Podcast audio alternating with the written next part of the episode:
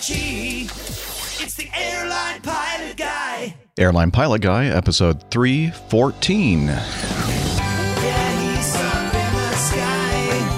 It's the airline pilot guy. Hello, you're listening to the Airline Pilot Guy Show, the view from our side of the cockpit door. I'm Captain Jeff, your host, broadcasting live from Studio 1A in the APG headquarters building in Roswell, Georgia.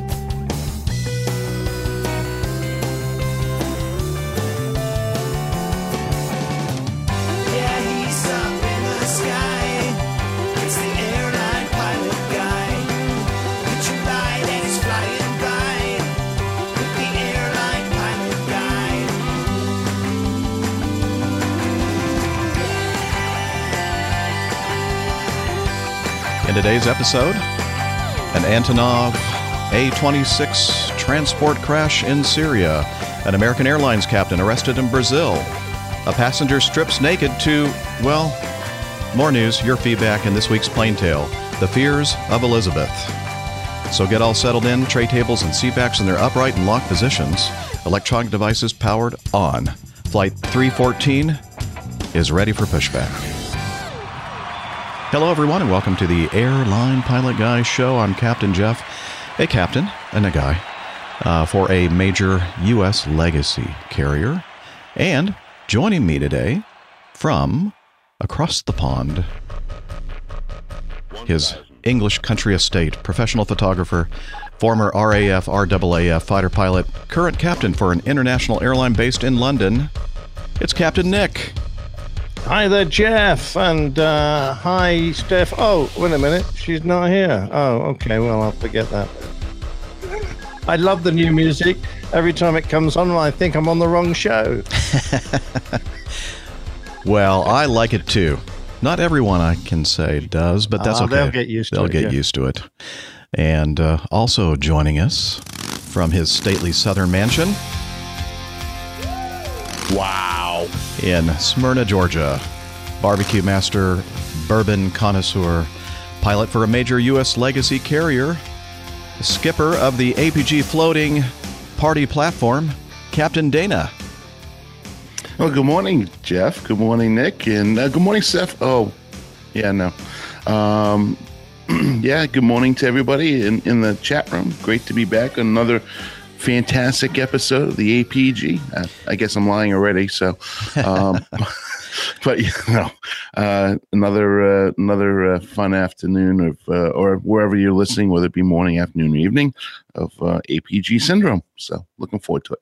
And from her beautiful lakeside cottage in South Carolina, Dr. Skydiver. Oh. No. As uh, we kind of hinted, uh, Dr. Steph is no is not long. I was going to say no longer No with longer us. with us.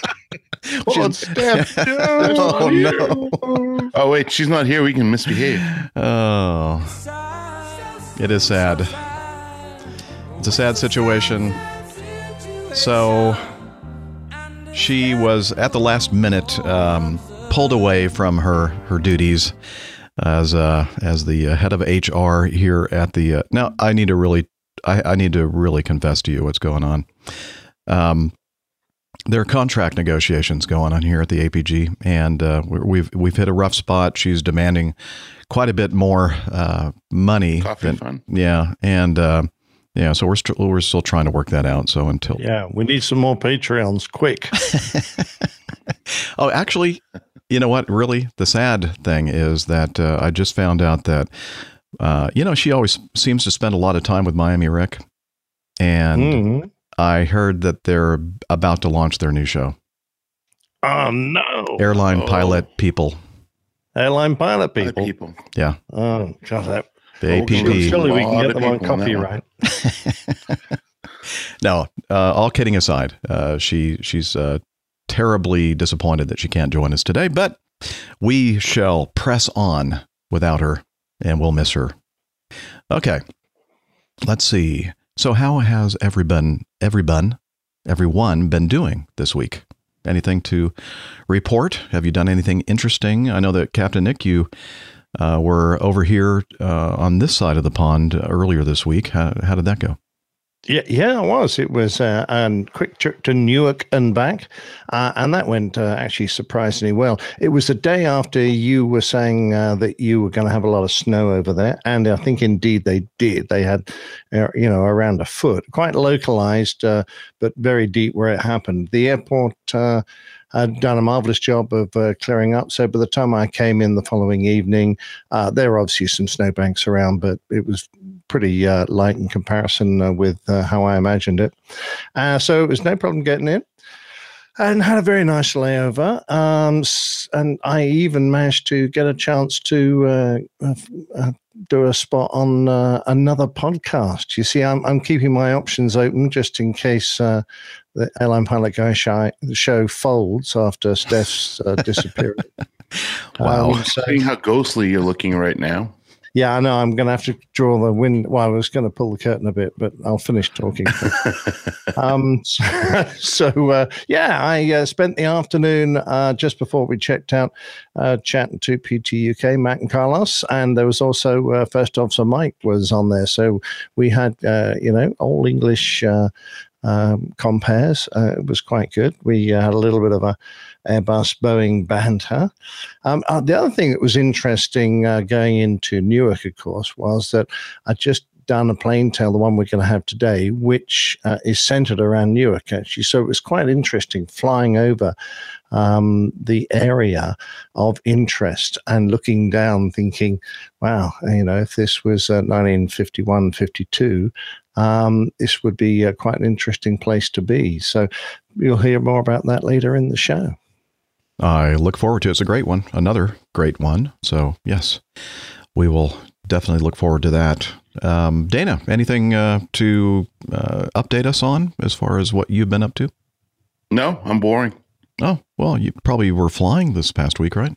Yeah, but nothing happened. I mean, it was uh, which is good. The only thing was uh, I tried to uh, get together. I, I, guess James in uh, in in uh, Cleveland um, missed my comment on the last show. So, and I also had put it on the uh, YouTube uh, chat window, but he missed it. So he had uh, something going on when I was there in Cleveland. I tried to get together with him. Other than that, really, a really easy trip, a four day trip with uh, a good captain I have flown with before.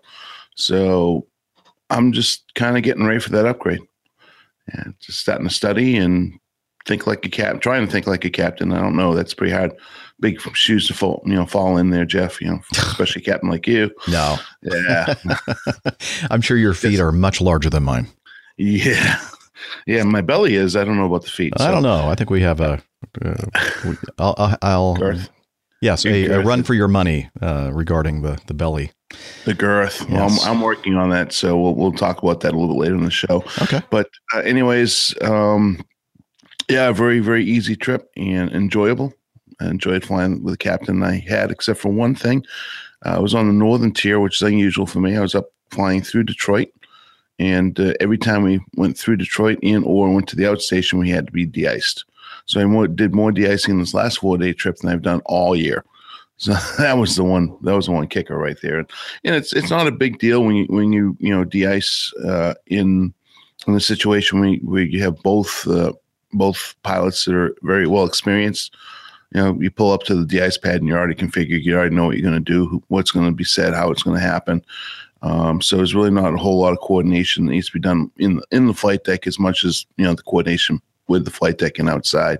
So um, we uh, we nailed it and got it out and got it done and uh, finished the trip on a high note. Even though we left Denver uh, about 40 minutes late. We got to Atlanta on time because of nice winds and short taxi out. So, all in all, it was a really, really good trip. Pretty, uh, pretty uneventful week.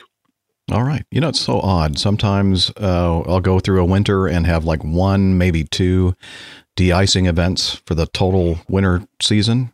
And then other years, it's like your trip that you just uh, return from, Dana, where you seems like almost every leg you're having to go through the de-icing thing. Yeah, and it's it can be challenging. I mean, it's uh, you know slippery taxiways, and of course you get anybody that, from a southern airline that is not used to driving in the snow and sleet and the rain and the freezing conditions. Uh, they taxi airplanes that way too sometimes, and you look at them and say, mm, "Yeah, you might want to slow down or think about the turn that's coming up because it is slippery out there, and the airplane's not going to handle like it normally does." So, uh, yeah, so I have that to look forward to when I'm taxiing because I'm well grew up in the northern tier state, so it's well, I didn't grow up. There's no way, not with my accent. I think you have a tad of geographic superiority syndrome going on here. Yeah, I've seen I've seen bad drivers everywhere in this country. so Well, that's true. That's anyway, true. we're not going to get into that. But um, let's yeah, see. no one has a monopoly. no, no, that's for sure. Um, It's interesting you mentioned that, uh, Dana. Though that you're, you're familiar and you you get all the procedures out. Um, our company has just completely rewritten all of their manuals, and they've moved the um, de-icing procedures to a completely different position in the manuals. And uh, uh, I, this was the first winter, and I was going, "Oh Lord, you know, got to really got to struggle." Not only they now in a different format, the electronic flight man- manuals, they're uh, they're in a different book and a different position. So it actually makes life quite interesting when you want to get to those and find them quickly, and you're scratching head going, "Now, where the hell did they move those things?"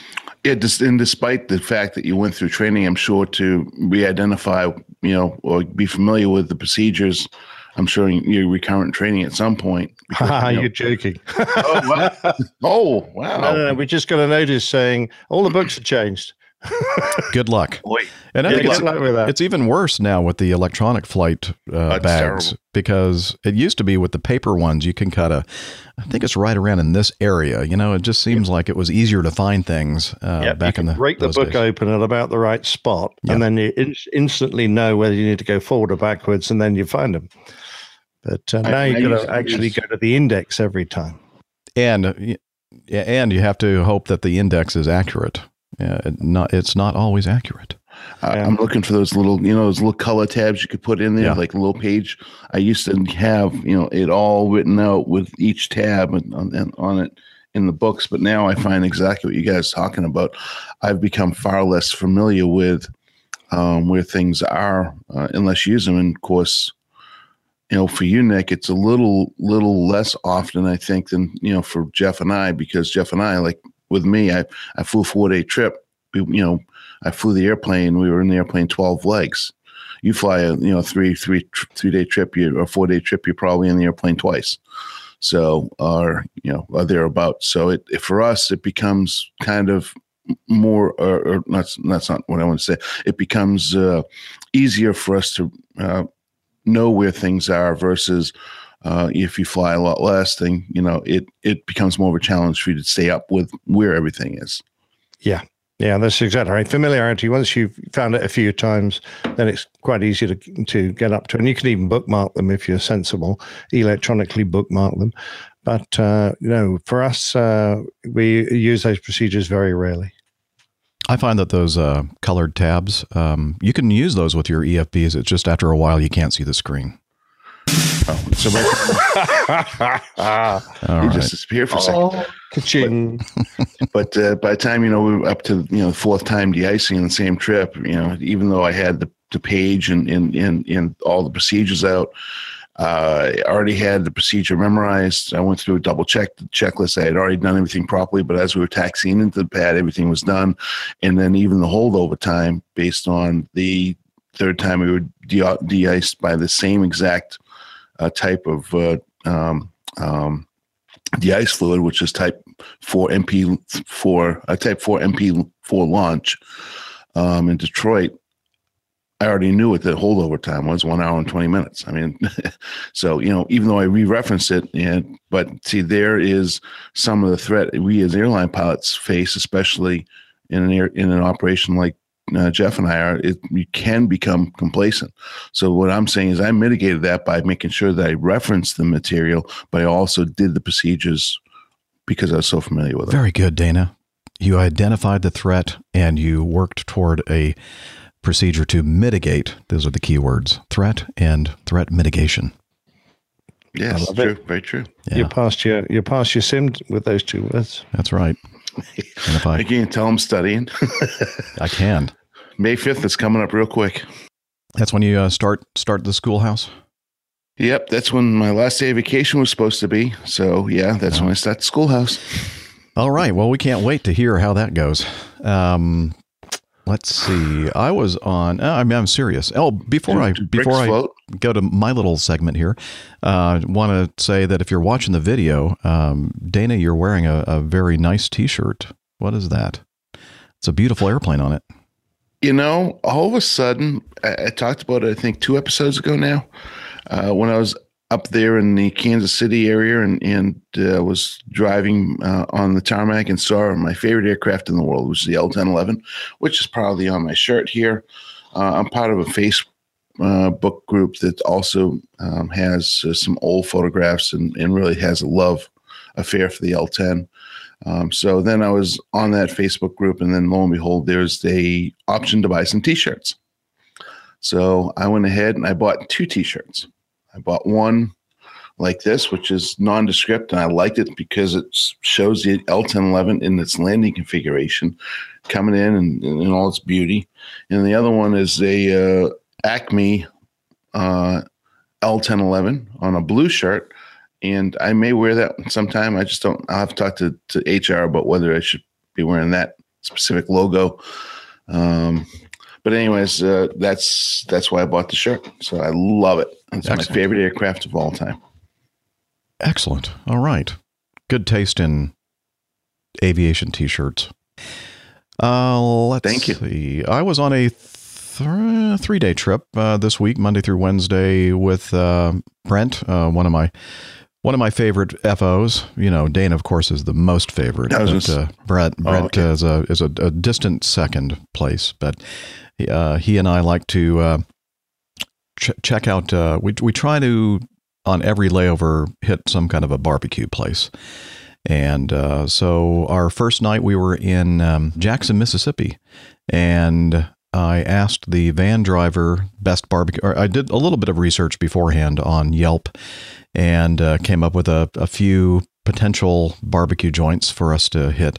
Asked the uh, van dri- hotel van driver, and he didn't even hesitate. He didn't even pause. He said, "Pig and pint," and I went, "Okay." And I looked at that and I'm thinking, well, it's not really that close to the hotel. So when we checked into the hotel downtown, I asked the uh, young lady behind the desk, I said, so barbecue joints. And before I could even finish the sentence, she said, pig and pint. I went, okay, there we go. Two votes for the pig and pint. So I uh, got the hotel van driver to drive us up there. And it was really good, really good barbecue. So I, I highly recommend it if you're in the Jackson, Mississippi area. What a coincidence! You bumped into two cousins of the owner of the Pig and Bind. The Big and Bind. Pig, no, two cousins, two relations to the owner of the Pig and Pint. Oh, okay. I thought you said Big and Bind. And I went, what the heck is that? Yeah. Pig and Pint. Yeah, but actually, it was really, really good. Um, we have a, a pig, the pig and the pint um, place on Virginia Avenue near the uh, Atlanta airport. But it's, and I thought maybe they were somehow related, but they're not. Completely different uh, kind of places. The the pig and pint up in uh, or over in Jackson, Mississippi, is definitely just a, a straight barbecue place, uh, counter service, that kind of thing. So anyway, that was our first night. Second day, we were supposed to go to uh, Raleigh Durham, uh, just two legs to Raleigh Durham. Uh, in the meantime, all this stuff was happening in the uh, Northeast that uh, Nick, you had mentioned earlier the snow, icing, and all that kind of stuff going on up there. And because of that, um, actually, that had nothing to do with it. Let me let me take that back. Uh, that was going on, but uh, it had nothing to do with the fact that we were rerouted on our second day because the weather system that went through Jackson, Mississippi, the during our layover that night um, was uh, pretty severe, and the inbound flight, the uh, crew that was making up the flight uh, for our flight the next day, the flight attendants were delayed because they, they came in, they tr- they made a couple of approaches and uh, two mists, and they diverted to Memphis, and then they refueled, came back. I guess they did at least one more miss before they finally uh, were able to get the airplane on the ground the second time around. So they were about three hours late, and that ended up pushing our uh, departure time the next morning. Uh, you know, two three hours later than scheduled. So that messed up our nice, easy two leg day to Raleigh Durham. We were supposed to get in a little bit after noon.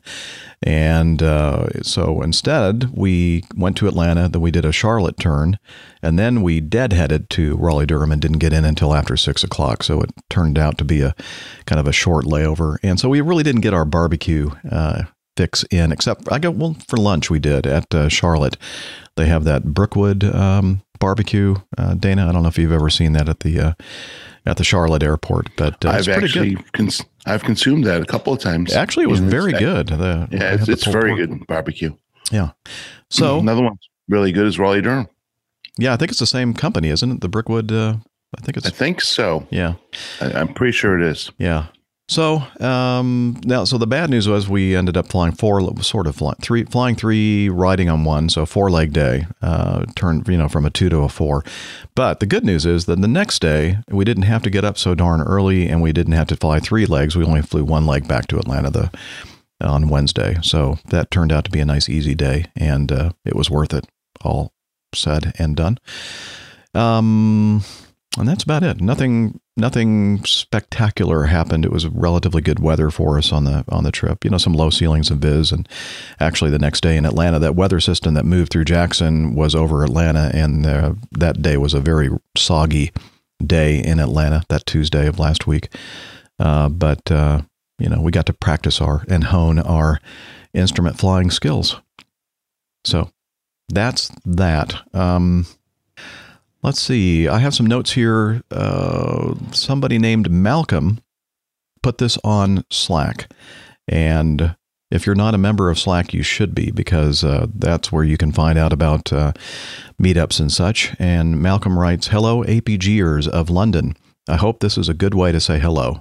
I'll be spending a day in London on my way back from Europe on Sunday, March 18th. Sorry for the short notice, but if anyone around London would like to get together for a brief meetup that day, shoot me a message.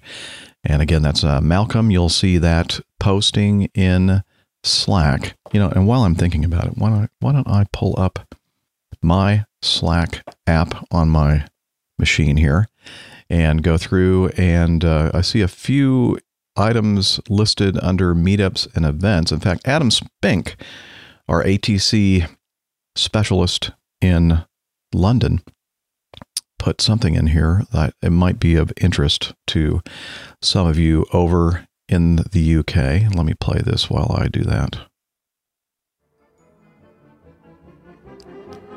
Okay, go back to Slack. There's a special screening of the film The Dam Busters at the Royal Albert Hall in London. Me turn that music down so you can hear me. There we go. And let's see, with a talk beforehand by historian Dan Snow and live music from the Glenn Miller Band. Wow. I didn't know that Glenn Miller was still had a band and everything. Wow. Um, Oh yeah. It And must said- smell a bit by now. I, I actually have a few spare tickets to this if anyone wants to go. I would imagine they are shortly to sell out. And so he has some information there um, a link to the Royal Albert Hall and the tickets. now, it's a great spot, the uh, Royal Albert Hall. It's a fantastic venue.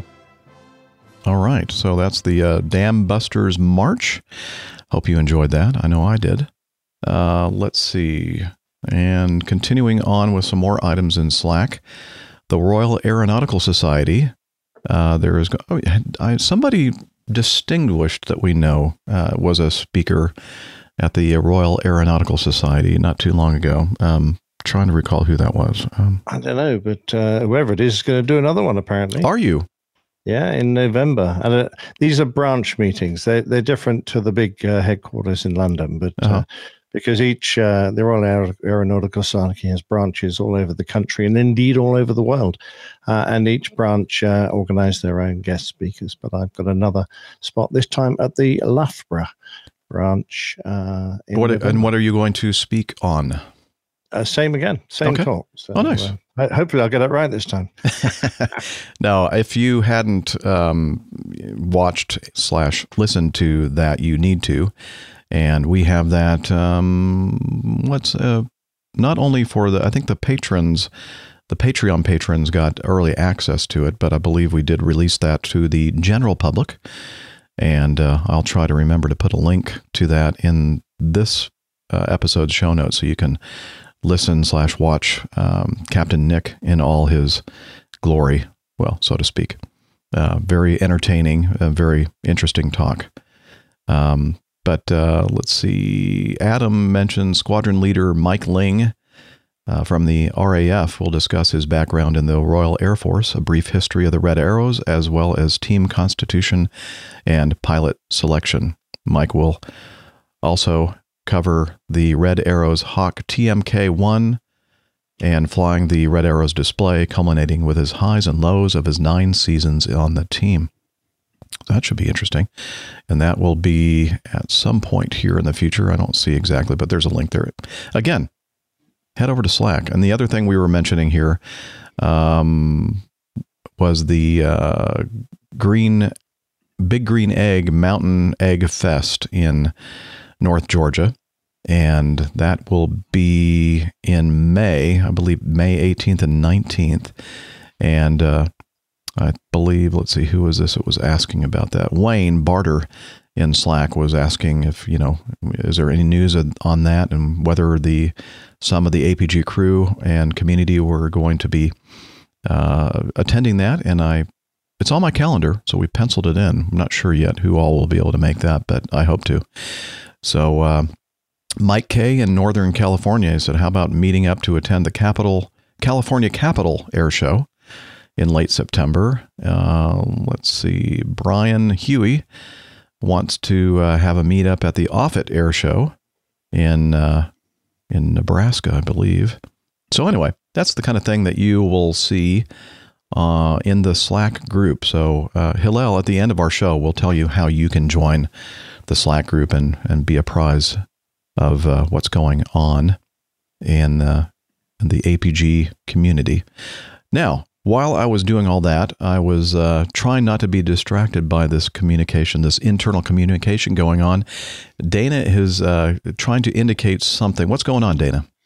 Yeah, just got a call from crew scheduling for some overtime flying. Oh, very nice. So I I can hardly not go do that. However, if James, you're listening, uh, I'm heading your way.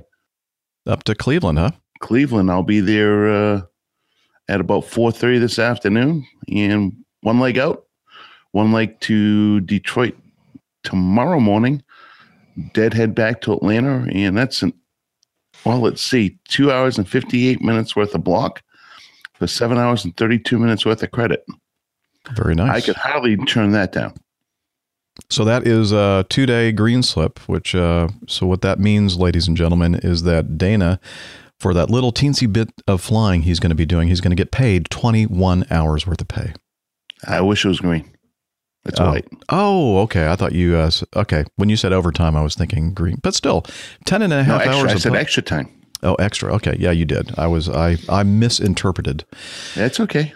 Uh, all Uh, right. But it's still it's a poor man's green slip for sure because I'm working three hours and getting paid for ten. And a oh, yeah. That's definitely, uh, that's a good one. That's a very good Yeah. one.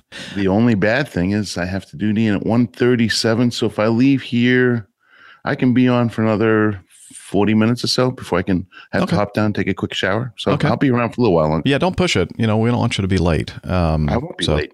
And now we can do the in in the parking lot. Remember that? That's true. So Yeah. as long as I'm in the parking lot with a few minutes to spare, I'm good. So we're good. Excellent. And usually these last minute things, they they're not too upset if you're a few minutes late, right? Yeah, it's still an open time for the captain, Jeff. Uh, don't think I'm be able, I'll be able to do that since I leave early tomorrow morning for a four day. Darn it. I just dropped that like Jeff. Yeah. Oh well. I wish I So, could. Wish I could. That would be fun. All right. So uh, let's see. Going back here to my notes. Um, and the other thing I wanted to mention is uh, Karlene Petitt uh, is a uh, aviation uh, author, and uh, she's also a professional commercial airline pilot for Acme. Uh, she sent something via Twitter, uh, received a, a direct um, message from her. She says, Captain Jeff, I'm working on my PhD and need your help. Would you take my survey and then share it with all the commercial pilots you know, airline, corporate, charter? and this she puts gives me a link to her website, uh, petittaviationresearch.com. It's an anonymous survey and will take 10 to 15 minutes of your time. Thank you. And that was, uh, again, Karlene Petitt. And uh, we'll put a link to that in the show notes. And uh, but if you want to head over there, if you if you meet the qualifications, I think you have to be at least 18 uh, years old, and that makes sense because you got to be really uh, an airline corporate or charter pilot. I guess you could be younger, uh, but uh, most of us uh, are more than 18 years old, and so if you're if you fit that category, uh, please take the time to fill out some of the the, uh, the survey for Karlene and her doctoral um, thesis.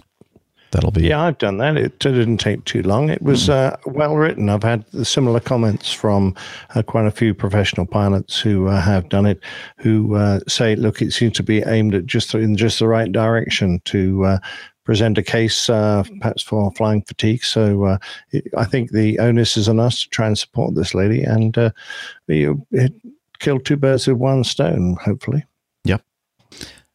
All right. Uh, let's see. And the other thing is that on, I believe it was the last episode that we were talking about uh, changes in true airspeed at cruising altitude. And I think that I said in the video uh, 20 knots or 5%. And um, in the audio, I actually changed it to uh, the correct answer, which is 10 Change. knots. and uh, but the the video though it's still uh, the the wrong answer. So if you're uh, watching video only, uh, the uh, AIM, the Aeronautical Information Manual 5.3.3 says that if you change your average true airspeed at cruise, uh, if it varies by 5% or 10 knots, whichever is greater from what you filed, then you are required to let air traffic control know. So just wanted to make sure, you know, trying to get that bump us up against or above that 50% accuracy. Impossible. I know. Well, I'm trying. so, hey, if you listen to the uh, the video only, then you're thinking, ah, well, they fell below again. But if you're if you listen to the audio, they went, ah, spot on. Man, that Captain Jeff's a smart guy. yeah, he nailed it again. okay, and uh, with that, anything else before we uh, move on to the coffee fund? No, I put out a, a crew log though. Uh, I was yeah. recounting uh, an old story that. Uh, I'm glad we you mentioned discussing. that. Yeah, very. Discussing- No, go ahead. we were discussing. Oh, I was listening to someone discuss keeping yourself out of the headlines because in our job, it, how damaging it can be. Uh, and I know you mentioned it uh, on a previous show, Jeff, as well. And uh, this was my story of how I accidentally got myself in the headlines. Yeah. Uh, so if you're at all, if if that piques your your interest at all, please uh, consider joining the Coffee Fund, where you can hear these wonderful crew logs, and uh, they're becoming more and more numerous as time goes on. And this last one from uh, Captain Nick is uh, definitely worth joining the Coffee Fund cadre to hear about Yeah, his. I was I was lucky to survive, considering how junior a captain I was. Quite honestly. Oh, that's awesome. All right. Well, without further ado, Johnny, how much more coffee? No thanks. I love coffee. I love tea. I love the APG community. Coffee and tea and the Java and me. A cup, a cup, a cup, a cup, a cup. Okay, the Coffee Fund is your way to support the show financially if you have the financial resources to do so. You can find out about how to become a member by heading over to airlinepilotguy.com slash coffee. And since the last episode, Coffee Fund Classic Method, Reno Moray and Jeff Moeller. And the Patreon method. You can become a patron at Patreon. We have a few new patrons that have joined the show, or the Coffee Fund cadre, and they are uh, Andrew Neal, Steve King, and Nikki. Hope I'm pronouncing that right. Either Nikki or Nikki, N I K I. They've all become producers of the show by joining the patrons at Patreon. Again, more information about how to become part of the Coffee Fund by heading over to com slash coffee.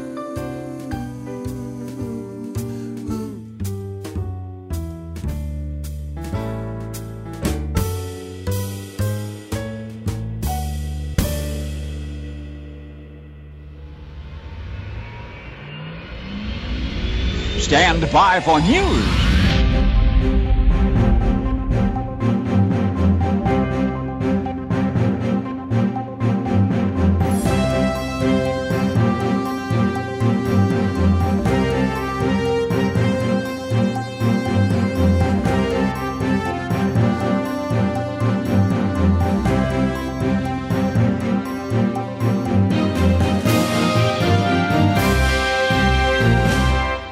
The first item in our news folder a Jetstar flight is forced to turn around after a airline crew I think they're talking about ground crew forgets clipboard in plane engine. A flight traveling from Auckland, New Zealand to Sydney, Australia was forced to turn around because a ground crew member forgot to remove his clipboard from the plane's right engine.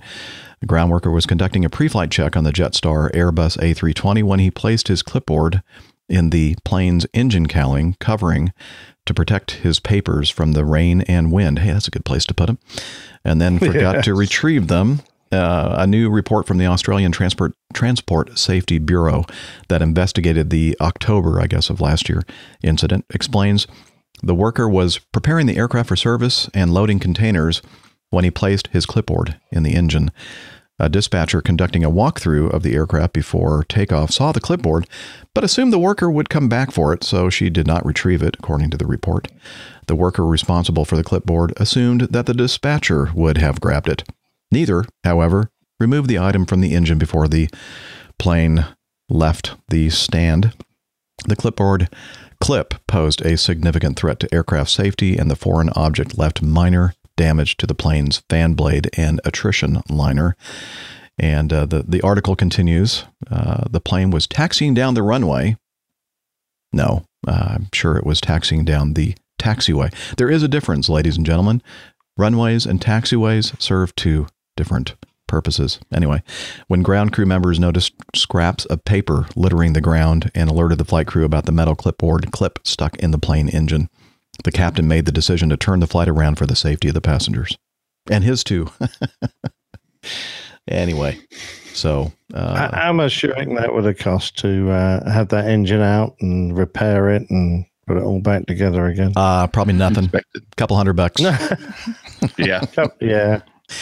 Yeah. Not expensive at all. No. No, So no. that just goes to show No. you you got to be careful and attention to detail, and you can't make assumptions as the dispatcher and ground crew members did, assuming that one would the other would do whatever they probably should have done. Yeah, very true. hmm Anything else you want to add? No, I'm just trying to think of the name of that actor who doesn't understand the difference between a runway and a taxiway. Um, he was in uh, uh, Indiana Jones, you know, the movie. Mm-hmm. What's his name? Oh, oh, oh. Oh yes, Harrison, Harrison Ford. Ford. Harrison Ford, yeah. He's, he's, he's at least one person who doesn't know the difference. wow. Yeah. wow. Come on. Yeah. All right, moving on with that. Um, Moving on up. yeah, here we go. Russia's defense ministry says one of its cargo planes crashed in Syria, killing 32 people. The defense ministry said the plane did not come under fire, but likely suffered a technical failure. A special commission has been established to investigate the incident. The AN 26 cargo plane crashed about 500 meters from the runway at Hmeimim Air Base on March 6th killing everyone on board. According to the ministry, this included 26 passengers and six crew members. Hmeimim, located near the coastal city of Latakia, is Russia's main base for carrying out airstrikes in Syria in support of President Bashar al-Assad. So reports say that uh, again that the or the Russian military uh, was saying that uh, the airplane was not shot down, but some kind of a technical problem brought the uh, airplane down short of the runway, about sixteen hundred feet short. So uh, It's interesting that um, into a lot of these airfields where there is a threat, the military will usually do some form of uh, tactical approach, uh, often with lights out, often very steep, often using NVGs. So that I don't know if that was the case with this. It's just that generally speaking, there is a much higher risk for uh, just what would be a normal landing when you're landing in, into an airfield that uh, might come under fire. So uh, it wouldn't surprise me if that was a factor. Yep. That's all the information we have on that right now. And I'm not sure we're going to get much more, to be honest, because uh, it's, it's a military operation. It's uh, They, they're going to tell us about as much about that as they are about that bloke they uh, gas with sarin uh, here in the UK, I'm sure. There was another, uh, I didn't include it in the copy that we were looking at here, but uh, there was another uh, reference to an incident of a Russian fighter getting uh, shot down by a missile, and the uh, Russian pilot blew himself up with a grenade uh, to keep from being. That's not what caused the crash, but it, I guess he did not want to be captured. so he Oh, blew no. himself up with a grenade. I'm thinking, wow. Yeah, That's a pretty desperate act. it is. That's bad. Yeah. I would just stay with the airplane and just crash it into the ground. I mean, you know, what are the chances of you surviving that? Good point. Well, anyway, And then if and then if that didn't do you in, then use the grenade. there you go.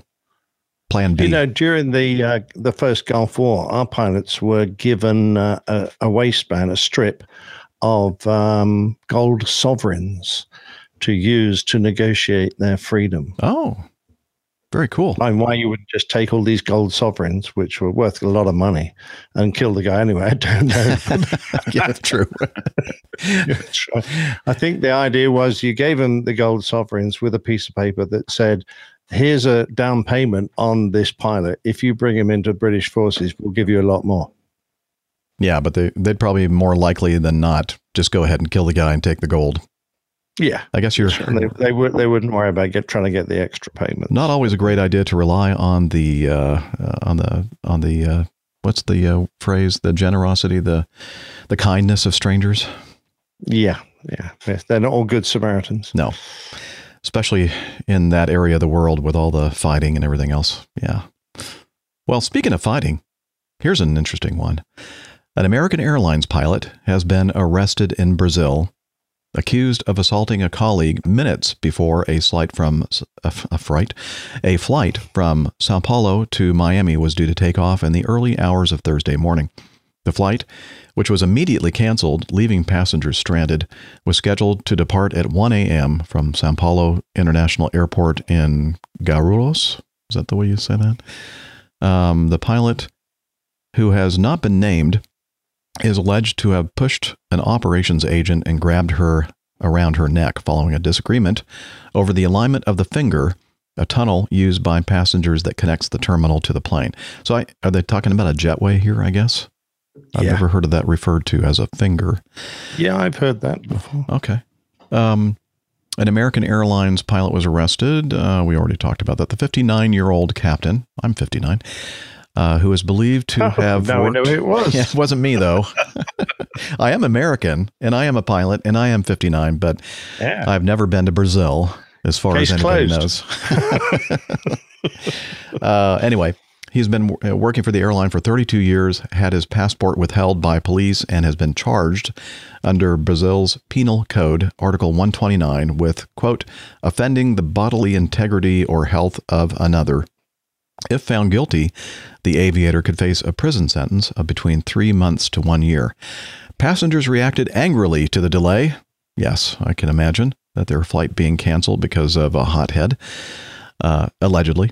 American Airlines said travelers have been put up in hotels, given meal vouchers as the airline tries to rearrange and accommodate them on other flights throughout the day. According to federal police, just before passengers boarded the jet, the co pilot on flight 930 went to adjust the alignment of the tunnel entrance when the pilot apparently intervened to say the fixture was in the wrong position. The operations agent, aged 41, whose name was has not been released, and who has worked for American Airlines for 14 years, allegedly responded that the connection was correctly aligned. Eyewitnesses reported that the pilot went to speak to the airline worker, who inadvertently stepped on his foot. That was in quotes, by the way, inadvertently. The captain allegedly said to the agent, Don't touch me, to which the employee re- uh, reportedly responded that she had not touched him. Witnesses claim that the pilot then pushed the victim and grabbed her by the neck. An aircraft maintenance worker who was on the scene at the time saw the altercation and intervened. Uh, so it goes on to, to describe the whole altercation here. But um, first of all, I have a question, and it might be because it's just poorly reported here. But do you, Captain Nick, get any training or have any kind of um, authority or whatever to actually drive or readjust the finger or the jetway to the to the airplane? I know that we don't.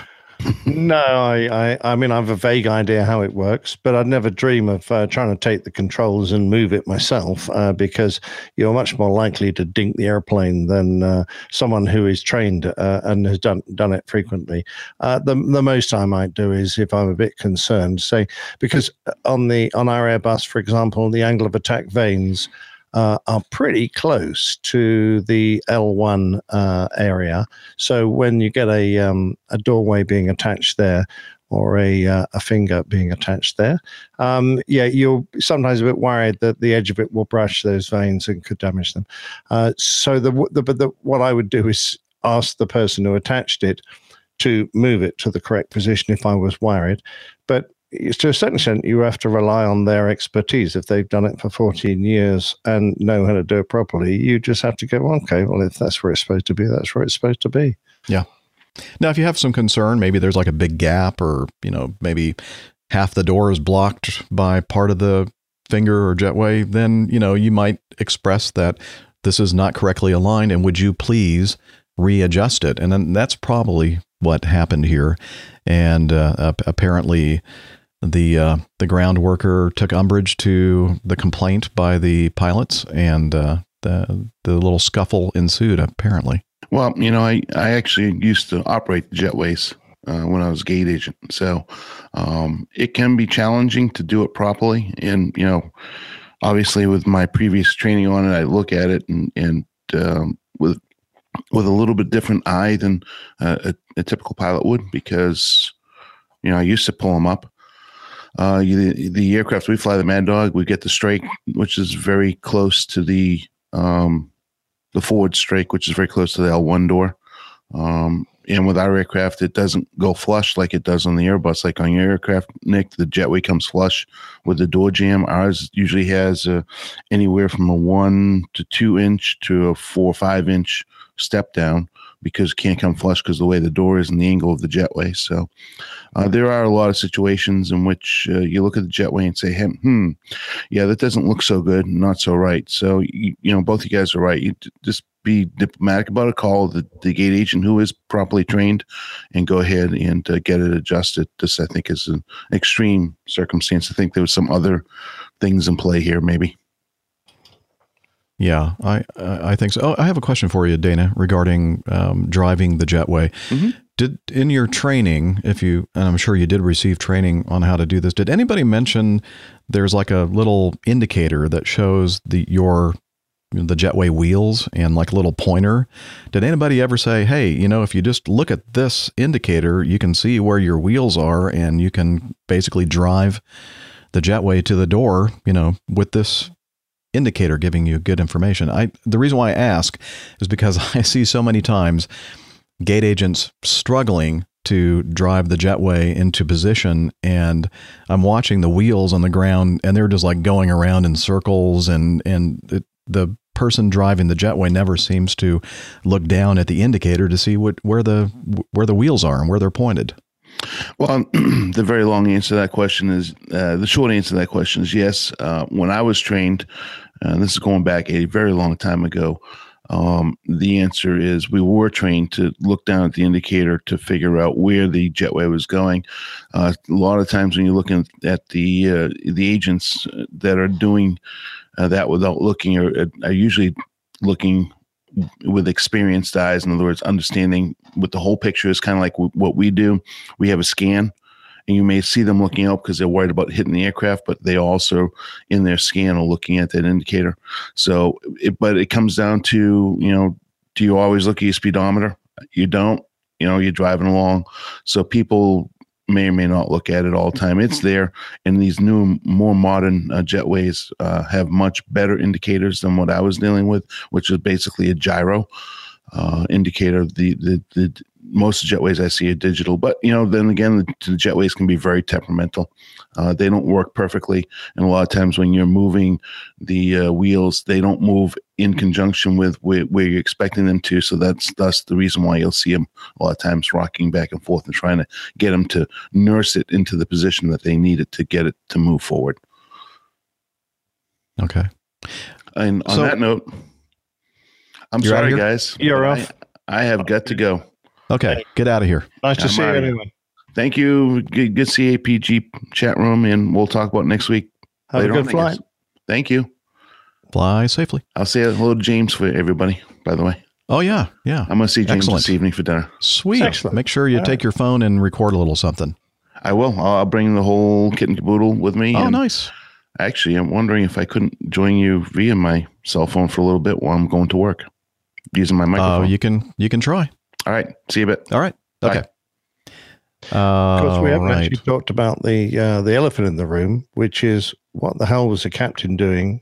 Uh, actually, physically assaulting someone, regardless Exactly. of the That- provocation. That was where I was going to jump next. And go ahead, Captain Nick. Yeah, because uh, and I mean, we we like to think that we are the ones that stay calm and cool in a situation of stress, and can step back and. Uh, um, you know, look at things almost in a detached point of view. You know, this could uh, this could escalate.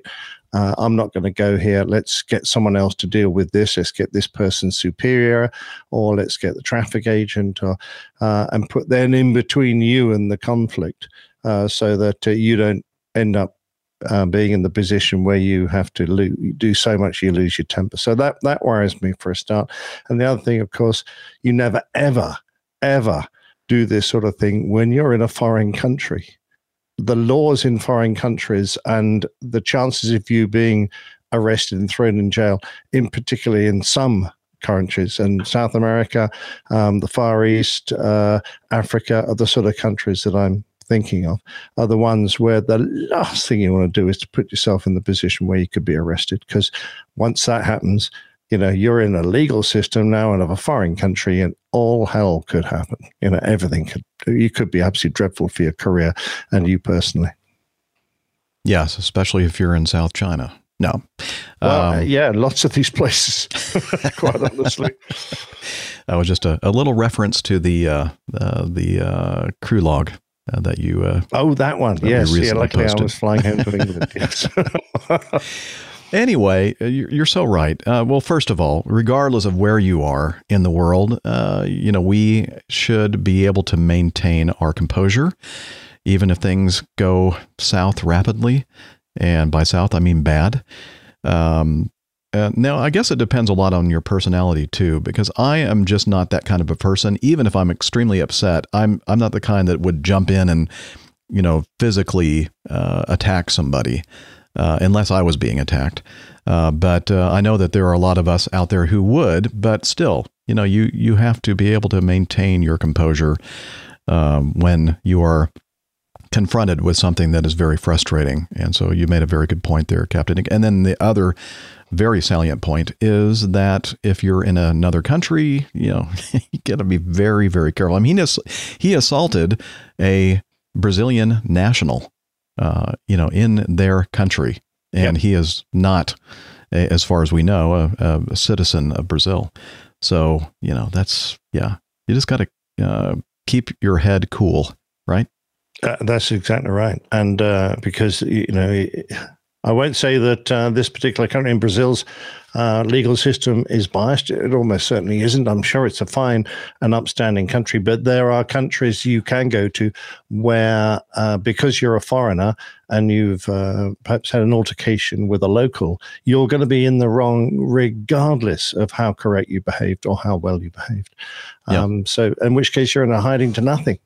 So the answer is just avoid it. Swallow your pride uh, and just avoid it. Don't go there. Well said.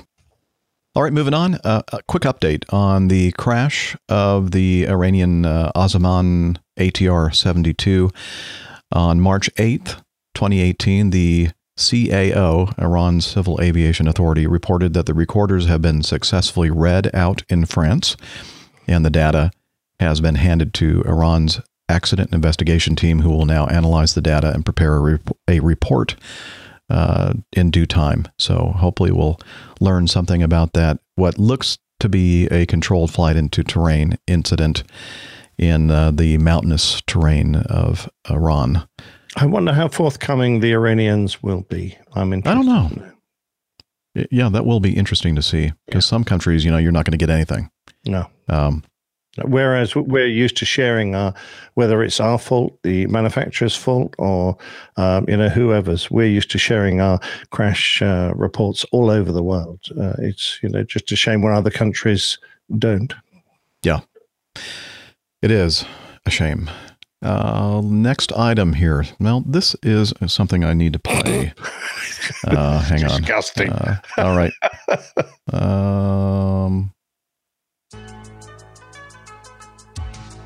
yes, the Bad Boys theme. I guess I could have played that for the American Airlines pilot as well. yeah, a few of these. All right, let me uh, fade that one out. And um, this item here Bangladesh authorities arrested a passenger who reportedly stripped naked and watched pornography on his computer before attacking an airline crew member on a flight from Kuala Lumpur to Dhaka, Bangladesh, Saturday night. Shortly after takeoff, the 20 year old university student who was flying back home on the Malindo Air flight began to exhibit disturbing behavior. At about 10,000 feet, the man took off all his clothes. I guess was that that must be the uh, the standard 10,000 feet. You're, now you have a Wi-Fi signal. yeah, seatbelts off. Okay, I'll take my trousers down then. yeah. The man took off all his clothes and started watching porno- pornography on his laptop. According to the New Straits Times, an airline crew member requested that the man put his clothes back on, to which he complied. Uh, the cabin crew approached him and politely asked him to put his clothes on, another passenger on the plane said. Soon after that, the man went to the restroom and tried to hug a female crew member. He complied with their request, and uh, of course, we're, we're going to restate what we just said right there. Why do they keep doing that in these articles? Just just to screw you over, Jeff. Yeah, this is like they keep repeating everything. Anyway, uh, the man. Tr- let's see. So uh, the man tried to hug another female crew member later on in the flight, but became aggressive and attacked the head cabin crew member after attempts were made to calm him down. With the help of the other passengers, crew members were able to restrain the man by tying a piece of cloth around his hands and uh, the passengers seated behind the man were all relocated throughout the cabin for the duration of the three hour and 45 minute flight. An airline spokesman released a statement confirming the incident. Uh, and the statement was the crew on board has followed the standard operating procedure in restraining the passenger from causing further disruption aboard the flight. The disruptive passenger was accompanied by a Dhaka security team upon arrival and has been put to jail by the authorities there. So I wonder what subject he was studying at university. I'm not sure. But apparently, not quite as interesting as what he was trying to study aboard the airplane. No. I mean, where the hell did he think he was? I don't know. And the I other mean, thing is, someone someone's got to sit on that seat on the next sector. oh, let's not even think about that. Yeah. I, you know, obviously this person is um, a little mentally disturbed, perhaps. I mean, who in their right mind would think, you know, I need to get a little bit more comfortable here and, and watch my latest episode of whatever he's watching exactly. and just take off all my clothes. Uh, okay, that's not a Now, good could idea. Could this be an Ambien incident? I don't know. I hear a lot Hmm. about this and from cabin crew, mainly American cabin crew. I don't know. I hadn't considered that, but that I wonder if that has something to do with it. You know, Yeah. maybe a few drinks and an Ambien and Yeah, because people seem to have some bizarre, bizarre behavior uh, following uh, the use of Mm-hmm. that particular. Uh, what is it, a sleeping pill or something? Hmm It's a very, very powerful sleeping pill. And uh, I always remember every time we talk about an Ambien and a in-flight experience, um, our uh, uh, passenger Brian, uh, the uh, Airplane Geeks associate or assistant producer, um, uh, mentioned um, many episodes ago, a couple of years back. He uh, uh, sent in uh, some feedback regarding his experience on a flight to uh, somewhere.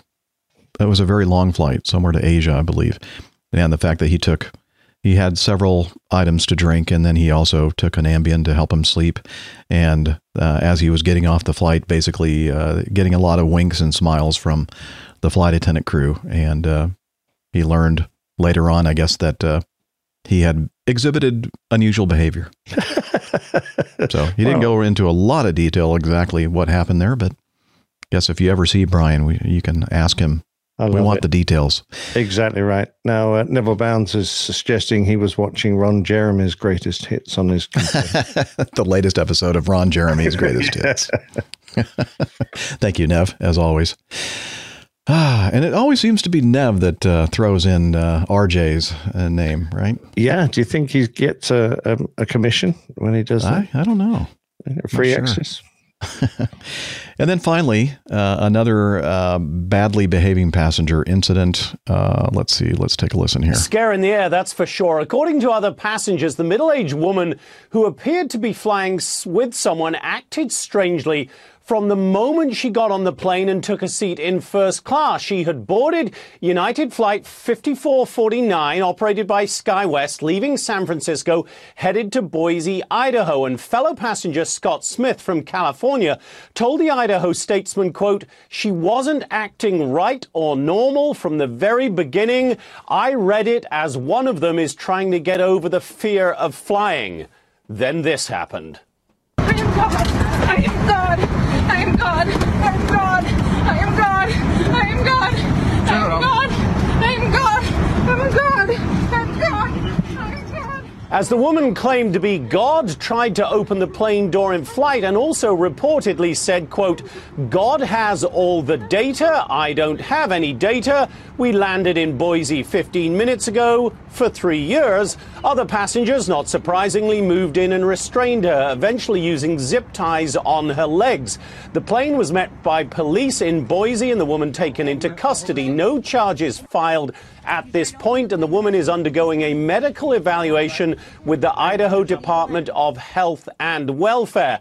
Passengers, by the way, say everyone, bar the ranting woman, of course, remained calm throughout the bizarre incident.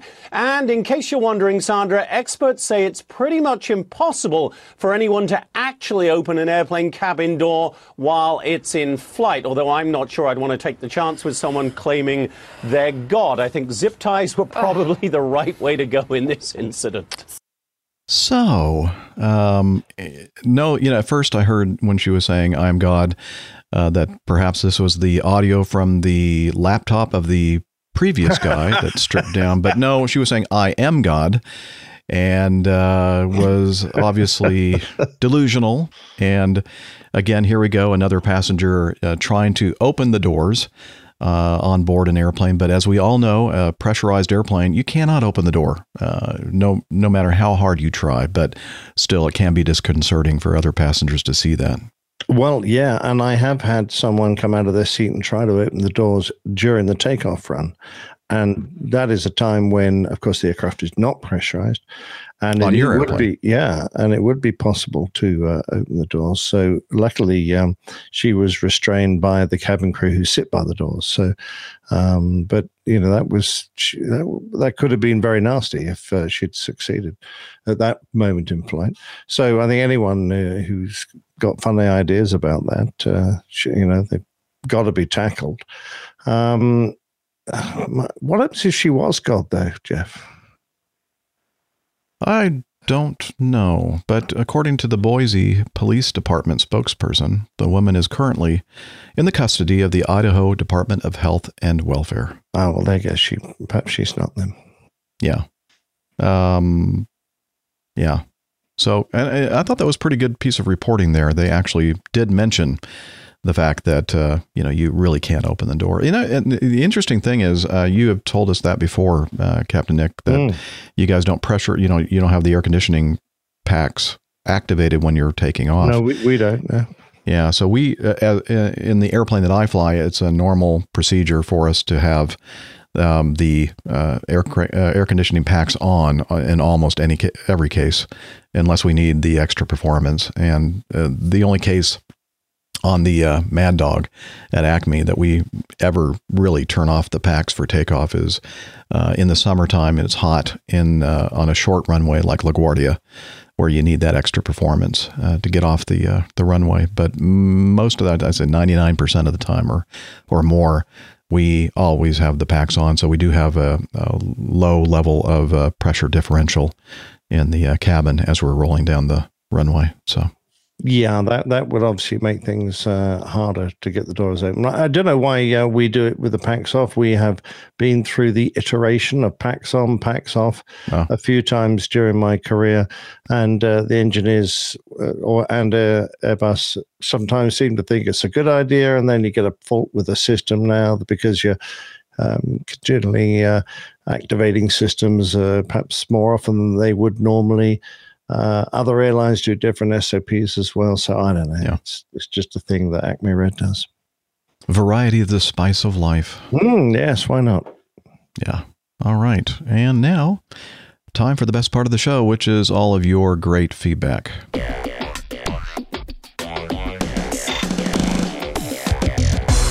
Captain. Incoming message. So, the first item in the feedback folder, Captain Nick, is uh, from Joe. And he writes I'm currently a turnaround coordinator at London Luton Airport. I've just landed a job as cabin crew with a large, low cost airline out of Luton. I start my training in April. Any advice on the training and eventually going from the cabin to the flight deck? Uh, well, there's a door. Uh, you just usually you knock on the door or you ring a doorbell, and if you're okay, they let you in there. So that's not hard, Joe. Well, so you don't really need any training on that then. Well, you do need a little bit. You need to know how to open a door. Uh, some doors are different. You know, some doors swing towards you, some doors swing away, and it can get quite complicated. Good point. Um, good point. Uh, I, I wish Dana was here because uh, you know Yeah. he's done so many of these previous roles and worked his way up to uh, uh, being a member of the flight deck crew. So he would be in, in an ideal position. Whereas you and I uh, took the slightly different route of becoming uh, uh, top guns and then uh, eased our way in from the military world. Mhm. So I, I wish I knew more about this. Uh, I'm sure that uh, there is a path, a well trodden path uh, from being both cabin crew and uh, TCOs to get uh, into an application for flight deck. I'm not quite sure if the airline. Uh, which you mentioned, and I'm, I would have to guess as to which one it was, um, have a, a cadet training scheme. There may be an internal application system you can do for that. But um, the only advice I can offer is that uh, you do the same thing that anyone would if they were trying to join an airline um, as a member of the flight crew. Uh, you know, you you make your applications to this cadet scheme.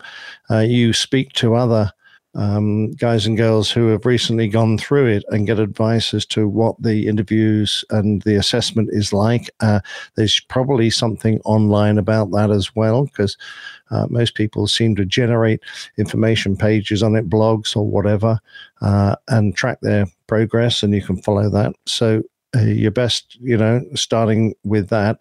And if you're already in the airline, speak to someone uh, on the aircraft who looks like they've recently made that transition and ask them how they did it. Uh, and get it from the horse's mouth, but getting it from me, a 63 year old guy who didn't even come that um, path, is probably not going to be the best advice you're going to get.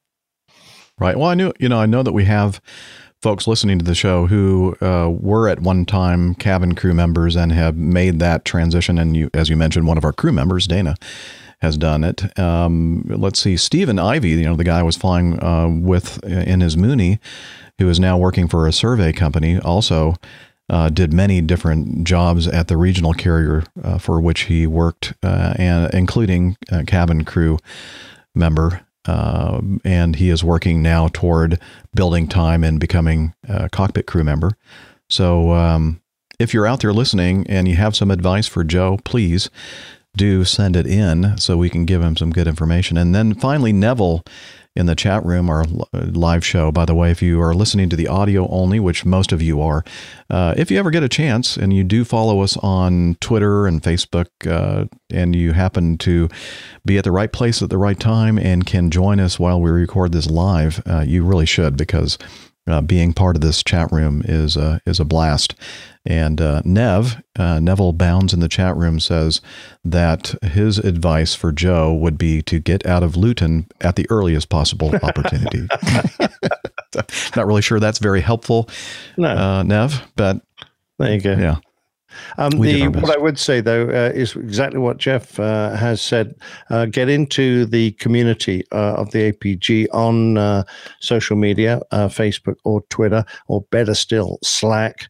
Uh, and just pose the question uh, you're answering. Uh, you're asking, sorry, and I'm pretty sure someone out there who uh, listens to us will uh, have some information for you, or if not, we'll be able to put you in touch with someone.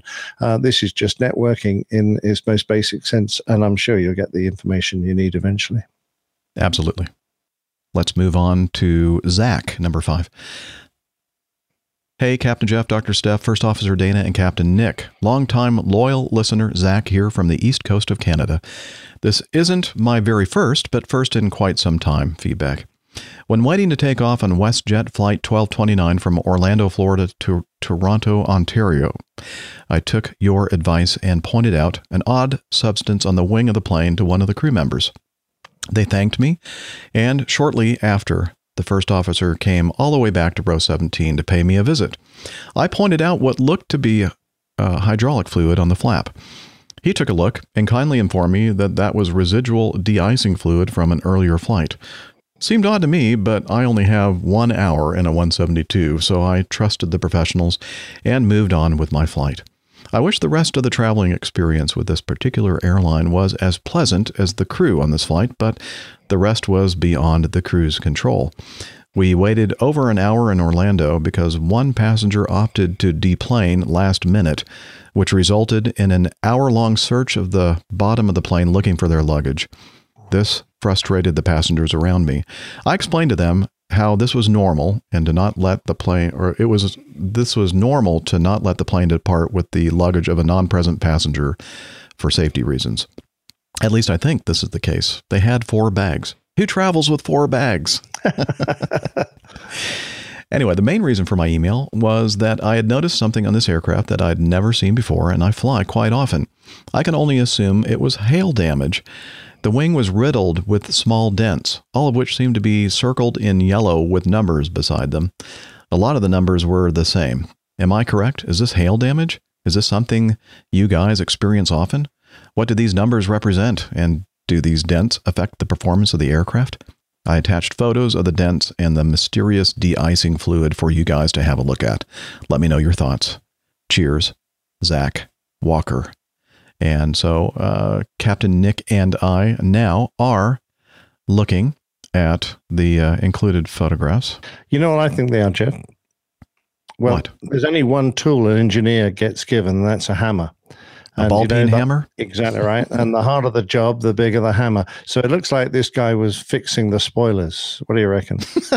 That's yes, that's a kind of an unusual way to fix uh, the spoilers. Yeah. These are spoiler panels, and they are definitely um, little indentations uh, or dings in the. Uh, and I, I think Zach's right. I think that this does appear, perhaps, Yeah. to be uh, hail damage. I, it could well be. Uh, and just thinking about it, if he were at the spoilers up when he was going through a bit of a hailstorm, uh, Mhm. they would strike just the spoiler panels and not the wing in front of it, which is why I think he was probably going or trying to get out of a, a bit of a hailstorm there with his spoilers up. Or perhaps rolling the airplane, one or the other, to turn out of it, and that's where all these dings came from. And uh, I think you're quite right. Uh, um, that's exactly what it is because they've been circled and numbered. They've been uh, examined by the uh, engineers.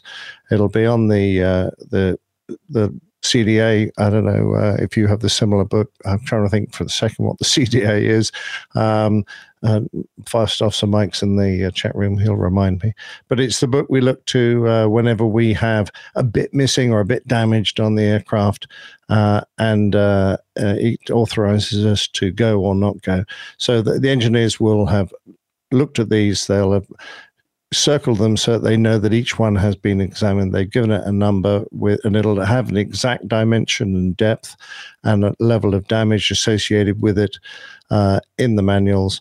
And uh, the manufacturer and the airline will have assessed them and decided that they can be worked. Uh, you can fly with that. Um, and uh, you know they, so it's acceptable they may well have uh, given a time limit on how long before they have those panels have to be replaced but i suspect uh, you know they probably um, got quite a while before something like that uh, needs to be fixed Yeah, we call it the CDL. Um, uh, we have a couple different uh, maintenance manuals to uh, re- for, to refer to, um, and one of them is the minimum equipment list, the MEL, and the other one is the CDL. And I'm trying to remember what that stands for too. Uh, something deviation list Yes, Um, yeah, I'm pulling it up on my EFB as we speak. See if I can. Uh, what's efb stand for uh, electronic flight bag. I know, I know that. Good job. There's, you know, there are just way too many acronyms in aviation, Oh, uh, if you ask me. yeah. Uh, and it's hard for me to keep up with all of them, especially with a an aging brain. Uh, let's see, manuals, and uh, let's see. I'm going to dig deeper. CDL is, In and of course, they list. Um, while Yeah. you're doing that, I'll talk about this fluid, which I can see on the second Okay. picture, which to me looks like a splash of dirty water. Um, so that I would say that's uh, it doesn't even look coloured enough to be uh, um, to be de-icing fluid, uh, and it doesn't look uh, gelatinous enough. It looks like it's just dribbles of dirty water, but um, and it doesn't look very highly coloured because that's the usual thing. If uh, uh, if you've got uh, hydraulic fluid, it's quite usually bright colours. So um, yeah, usually is the- green. Yeah, it's usually green, um, sometimes more clear. Um, this, as you said, lo- looks. Mike Spencer. Excuse me. I think, think Dana's trying to rejoin. Oh, he's mic'd into that. It's fine. Okay, he muted himself. Um, That was an interesting. What was that from his car or something? I think it was. That voice? yes. Interesting. I'm connecting you to. anyway, uh, the configuration deviation Ah, list. there you go. I mean, that's a stupid name for it. It is. But, That's why we just say CDL. Yeah, exactly. Thank you, Bo. Um, Bo's got it as well. Yeah. So, um, yeah, I I'm not sure that that was de-icing fluid. It may have been a little bit of hydraulic fluid leakage, perhaps, maybe even grease and a mixture of you know water, uh, rainwater, and grease or whatever. But it's not unusual. I mean, I'm looking at these photos, Zach, and I mean, there is nothing here that would ever really concern me at all. Um, but I mean, the nice thing is, and the thing that really impresses me um, by or about Zach's feedback is the fact that he expressed concern about something, and they didn't completely just blow him off and say, uh, "What the heck do you know?" Uh, the uh, crew member actually came back and, and took a look, and uh, I think that uh, that goes a long way to uh, you know kind of build trust amongst passengers and and, and actually taking them serious. Uh, yeah, absolutely. regarding this kind of thing. And I, and this is a good time for me to relate a story that um, I've related uh, a few times before on the show over the years. Back when I was a uh, first officer on the 727, so this was back in the early 90s. Uh, we were flying out of Nassau, Bahamas, and that was before we had. Well, it doesn't matter, but we before we even had jetways back there. Were just uh, air stairs and such. Jen would have loved it. Yeah, it was uh, yeah the 1890s before the Wright brothers flew the uh, Wright Flyer. They, they Um, didn't use a jetway either. no, they didn't. They had no idea what that was, uh, or what a jet was. Uh, True. anyway, uh, so we were taxiing out, and uh, we we hear a ding, you know, a chime from the flight attendant, and pick up and say, "Yeah, what can we do for you?" And she said, "Well, there's a passenger back here, and he's quite concerned about something, and he says that something is not right back here." Uh, after the wing, you know, and sitting back toward the tail of the airplane, and he says something is just, you know, like sticking up that's not supposed to be sticking up. And we're thinking, ah, he's probably looking at something on the wing. You know, the 727 wing, you look at it and there are all kinds of things sticking out, in, up, all over the place. And we Yeah, that probably, was a that was a wing designed by committee. it was uh, an amazing thing. Anyway, so fortunately, the captain, and we all kind of, you know, lot thought, uh, well, there's nothing. This is nothing. And we looked at all our lights and nothing was showing, you know, askew. And uh, the captain fortunately said, Hey, Joe, or whatever the first officer, I mean, the uh, second officer's name was, could you go back and uh, check this out just to kind of, you know, make this person feel at ease? And so uh, he did. And then all of a sudden we re- received another chime. And it was the flight engineer uh, in the back of the airplane saying, Hey guys, um, are you sure there isn't a light showing that the cargo door back here is open? And we did a press to test and everything checked normally. And uh, he said, Yeah, because the aft cargo door is wide open. And on the 727, there was this when you open up the cargo door, you know, if you're sitting in a seat looking out the window, you're you're probably not going to see the cargo door open.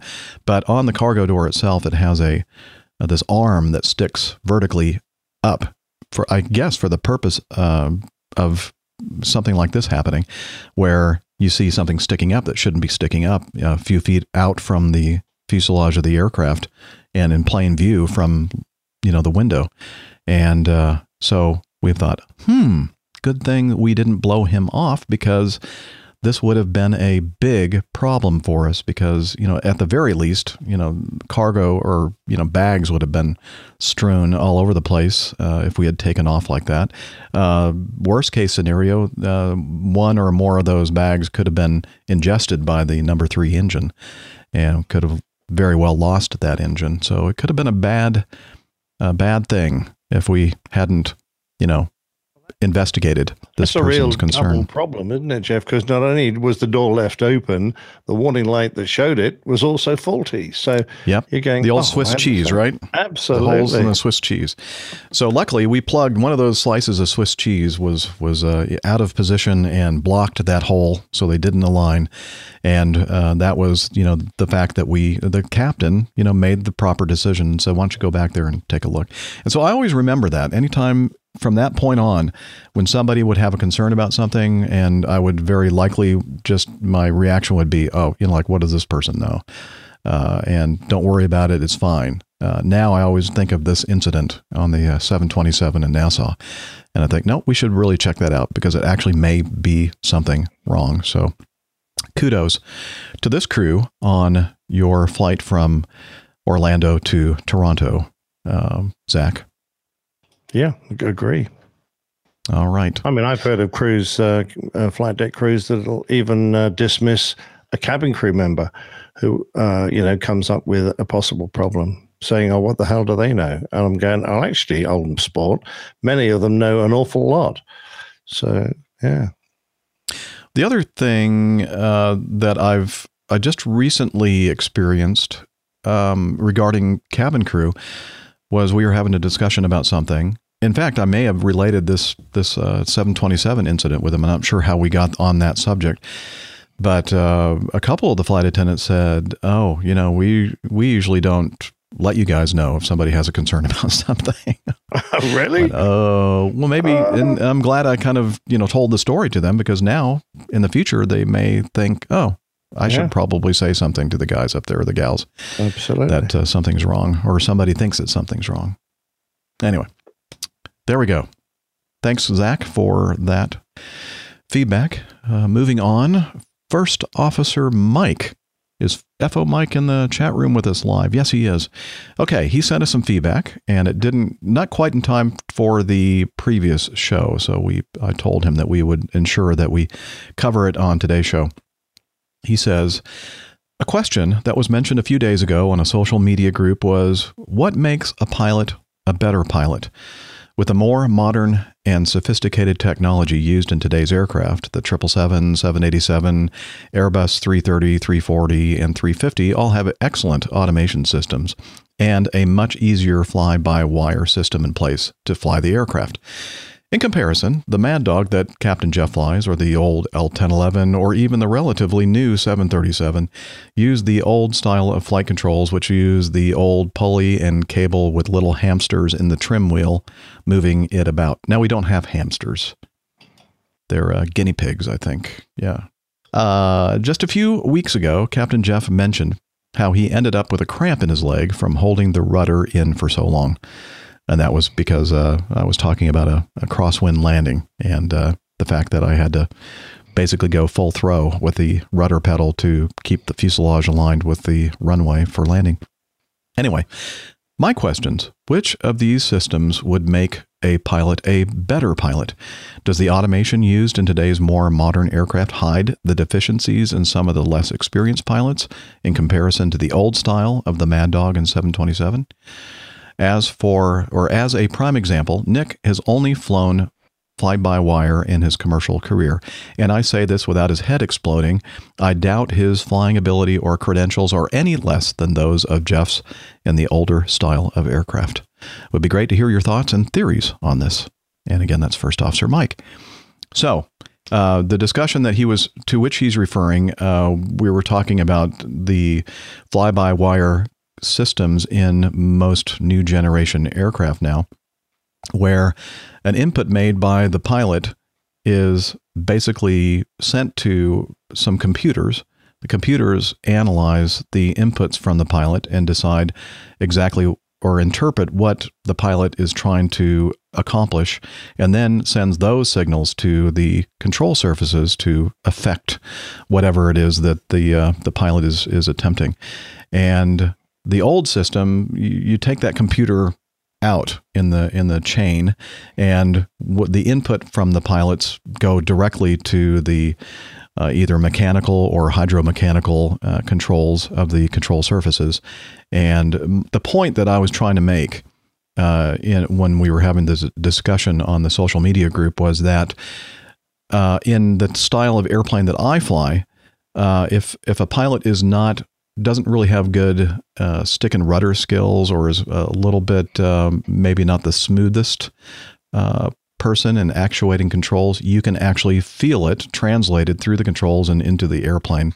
Whereas, and I guess I'm only guessing because I've never flown a fly by wire uh, airplane myself, is that a modern fly by wire system where the computer is actually making the changes to the control surfaces can perhaps mask or make a pilot who doesn't have really great smooth flying skills actually seem to be a very adept, smooth flying pilot. And I'm not sure that makes him a better pilot.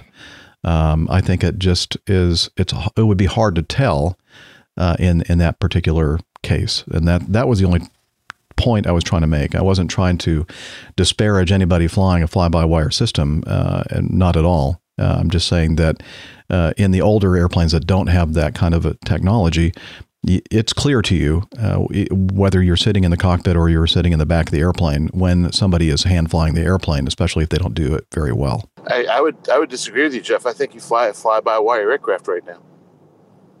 Well, yeah, the wires are very very thick, right? yeah. Well, Dana, Dana, wait a minute. I thought you left. Dana, where the heck are you?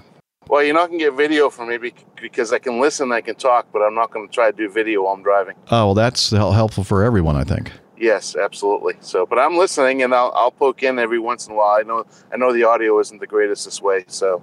But no, no, uh, but it's, it's actually not bad.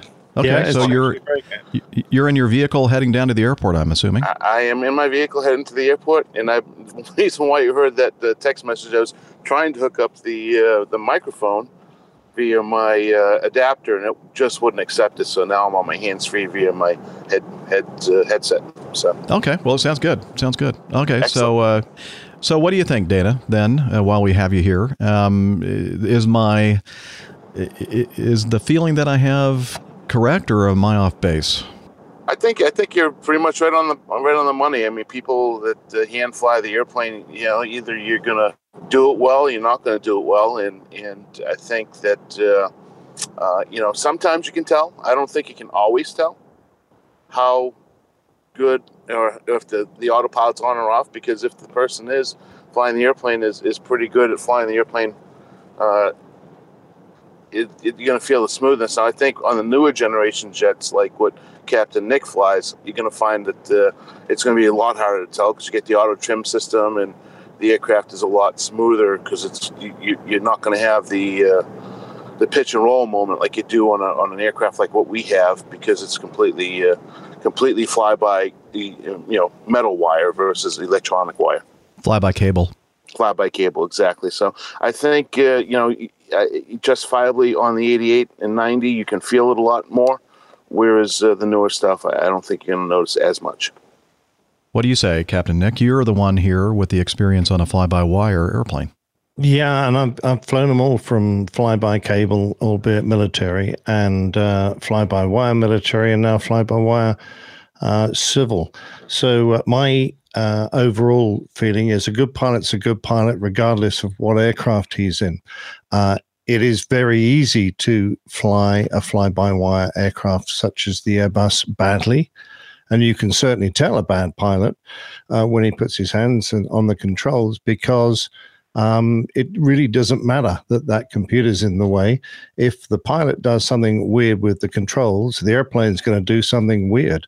Uh, the fact that you're demanding a uh, an attitude or a rate rather than physically moving the ailerons or physically moving the elevator to achieve the same yourself uh, is to a certain extent irrelevant. If you put the wrong input in and you're heavy handed and uh, on the controls, the airplane will jerk around just like it would do if you uh, had cables and pulleys. So a good pilot's a good pilot wherever he is. Um, and uh, the other thing is that. The other thing is that uh, I've forgotten. The other thing is that the other thing is that Dana wants to uh, say something. Yeah, thank God. I, I want to say something. Okay, I'll say. I mean, Nick is absolutely correct.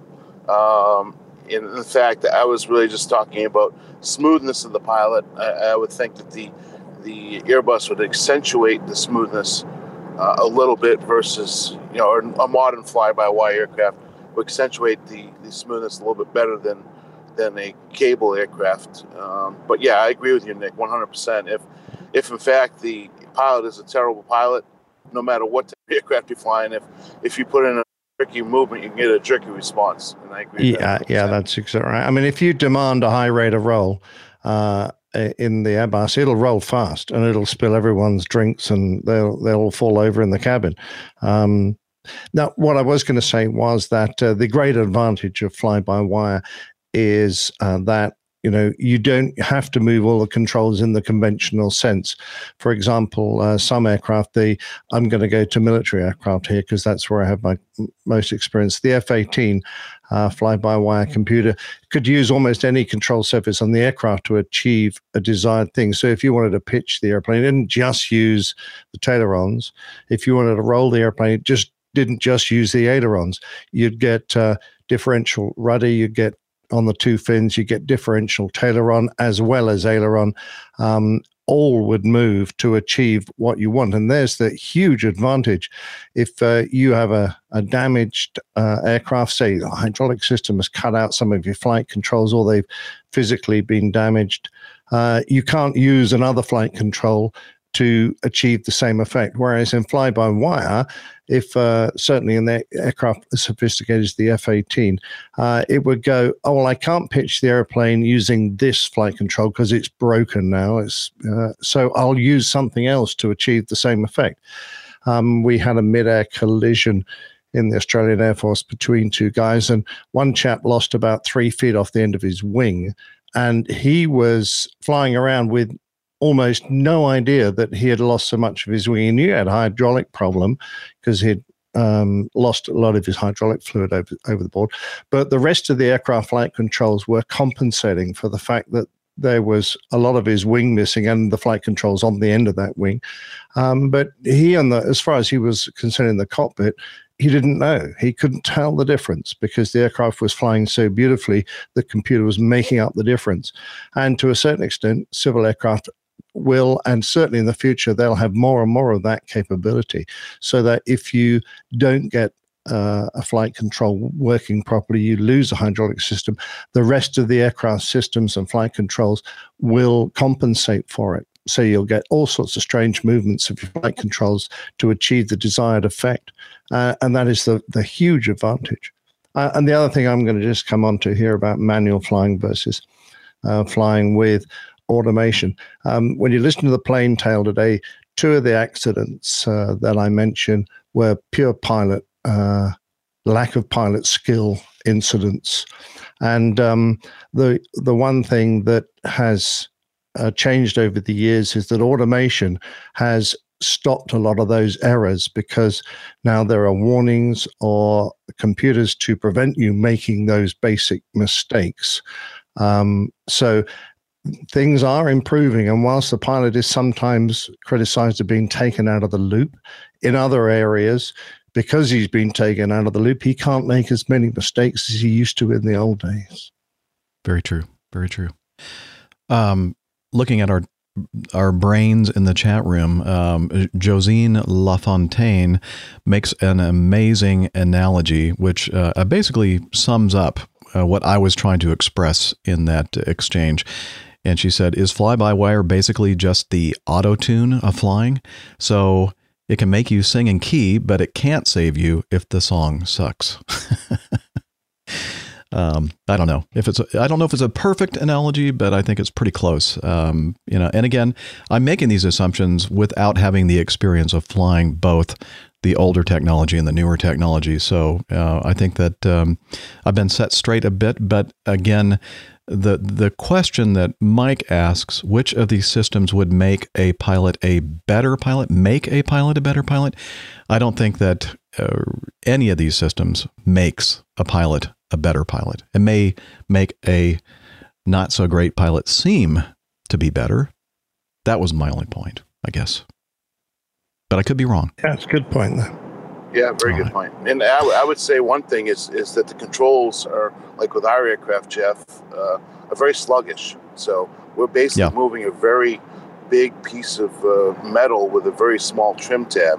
So the Mhm. ailerons and the elevators controlled with a trim tab, whereas the you know the fly-by-wire aircraft are all hydraulically controlled surfaces. So they're they're far more responsive to inputs versus Mhm. us. Who, you know, if you if you take the time and go out to YouTube and look at a video of an MD-88 approach, you can see the guys, you know, fighting with the airplane. You know, it looks like they're fighting with the airplane, but that's we move the controls far more, uh, a greater uh, distance to travel because, well, we, we have far less mechanical advantage than if you do with a fly-by-wire aircraft.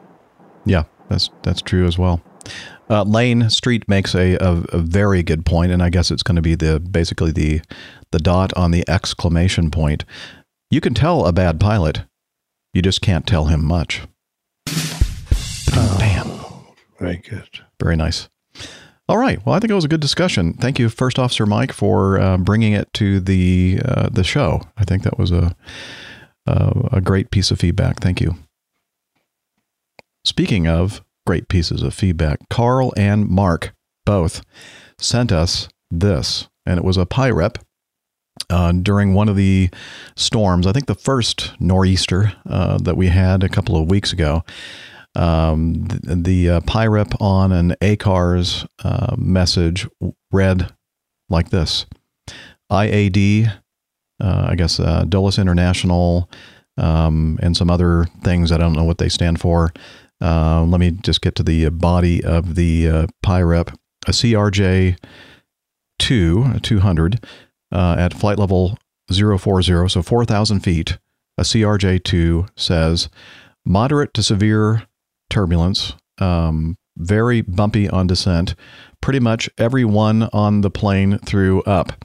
Pilots were on the verge of throwing up. you don't normally see a PIREP like that, No, but no. it does get your attention, doesn't Did it? Did they both eat the fish? Maybe everybody did. yeah. Um, I hear that, uh, and and by the way, uh, if you're wondering, um, when you we experience turbulence, it really does depend on what type of airplane you're in as to the uh, the way the turbulence feels. So I uh, might characterize something as light to moderate, whereas somebody in a heavier airplane, so a 747 or an Airbus A380, may hardly even notice it. Uh, so you know a, a CRJ 200 is not the largest uh, airliner out there, and of course they're going to feel moderate to severe turbulence much more significantly than uh, the bigger airplanes. And Dana can probably confirm that. Yeah, absolutely. I mean, as as you as as I flew the RJ for a long time, and you hear the reports, and that's exactly what I was thinking with this report. Is their perspective is completely different. And you have to take it with a grain of salt. I mean, you, you get a guy going around in a Cessna 172. His version of, of moderate turbulence is going to be completely different than what an RJ guy's version of moderate turbulence will be. So, um, yeah, it, it's all perspective. And you know, another way to look at it is an ocean going liner, you know, a big cruise ship versus a you know a tugboat. I mean, which one is going to feel the, the, the waves more? So that gives you another way of looking at uh, the turbulence and, and what we feel up in the air. Correct. Thank you, Dana. Okay, uh, let's see. Let's keep on moving. Uh, Paul De Silva, you mentioned uh, Paul in the in Newark. He is a an engineer, a, a tech uh, mechanic. Uh, I believe working in the engine shop there, and perhaps he mentions that in this feedback here. I'm trying to remember if I listened to it. I don't think I have yet. So, And he did Uh, mention to me he was hoping to move from the engine shop on to a more line uh, orientated engineering, which will give him a different look at the world. Oh, absolutely. Uh, so Paul writes, "Hello, Captain Jeff. Hope uh, to find you well. I provided some audio feedback in my attempt to explain how N1 is measured. Regards, Paul." So take it away, Paul. Hello to all the APG community. Uh, this is Paul, your Newark-based aircraft technician for, I guess, Acme Golden Globe Airlines. Um, I hope I hope all are doing well. Uh, before I get to my feedback, I want to state that it was a great pleasure to meet Captain Nick a few days ago in Newark. Uh, despite coming off a transatlantic flight and looking a bit tired, uh, he took a few minutes of his time to chat with me, and it, it was just a great pleasure to meet uh, to meet him. Uh, he was just such a, a humble giant. He was he was a lot taller than I expected him to be, but uh, just the kindest, sweetest man, and it was great. It was just great meeting you. Uh, I really can't wait to uh, to go down to uh, one of the APG meets and uh, meet the rest of the crew. And, and my apologies, Captain Nick, to to your crew for delaying them a bit. Uh, despite being a little bit shy, I have a tendency to just suddenly open up and start yapping on and on about airplanes. Uh, so now to my feedback, as you guys were discussing N1 and jet engines the other day. Now, what I'm about to explain is what's been explained to me from uh, all the manuals, including speaking to engineers and representatives from GE, uh, the, the manufacturer of most of the uh, the engines my airline uses. And my explanation, and from everything I've ever read and spoken to people and dealt with, is that N1 is just actually an arbitrary number, meaning 100% N1 does not mean the engine is producing 100% of its rated thrust.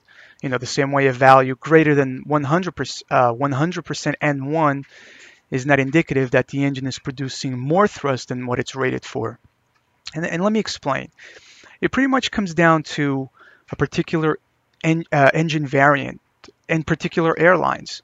Now, I'm going to take my airline, uh, for instance. Um, I'm going to use the 737. Uh, our, our airline uses the Dash 700 and the Dash 800 and even the Dash 900, but let's just stick with the 700 and 800. And both aircraft, uh, you know, the 737 uses the CFM 56 turbofans, but the engines themselves come in different variants, uh, which we, the technician, uh, we configure depending on whether it's going on a 700 model or an 800 model. So let's look at this particular engine that we just received. Uh, it comes with a test uh, test data sheet from GE uh, that we use to configure the engine. Uh, it's going to come in either the 24,000 pound thrust rating for the 737-700 or the 26,000 pound thrust uh, rating for the 737-800. Now let me remind you, it's the same exact engine, but it produces two different max takeoff thrust depending on the configuration and whether it's going on a dash 700 or a dash 800. Okay, so we received our engine and it's scheduled to be installed on a 737-700. So we configure it, which in itself is a simple method. Uh, the engine has an EC, the, electronic engine control or FADEC computer, to which all the electric connectors connect to. Now in the EC, there's a connector called a rating plug.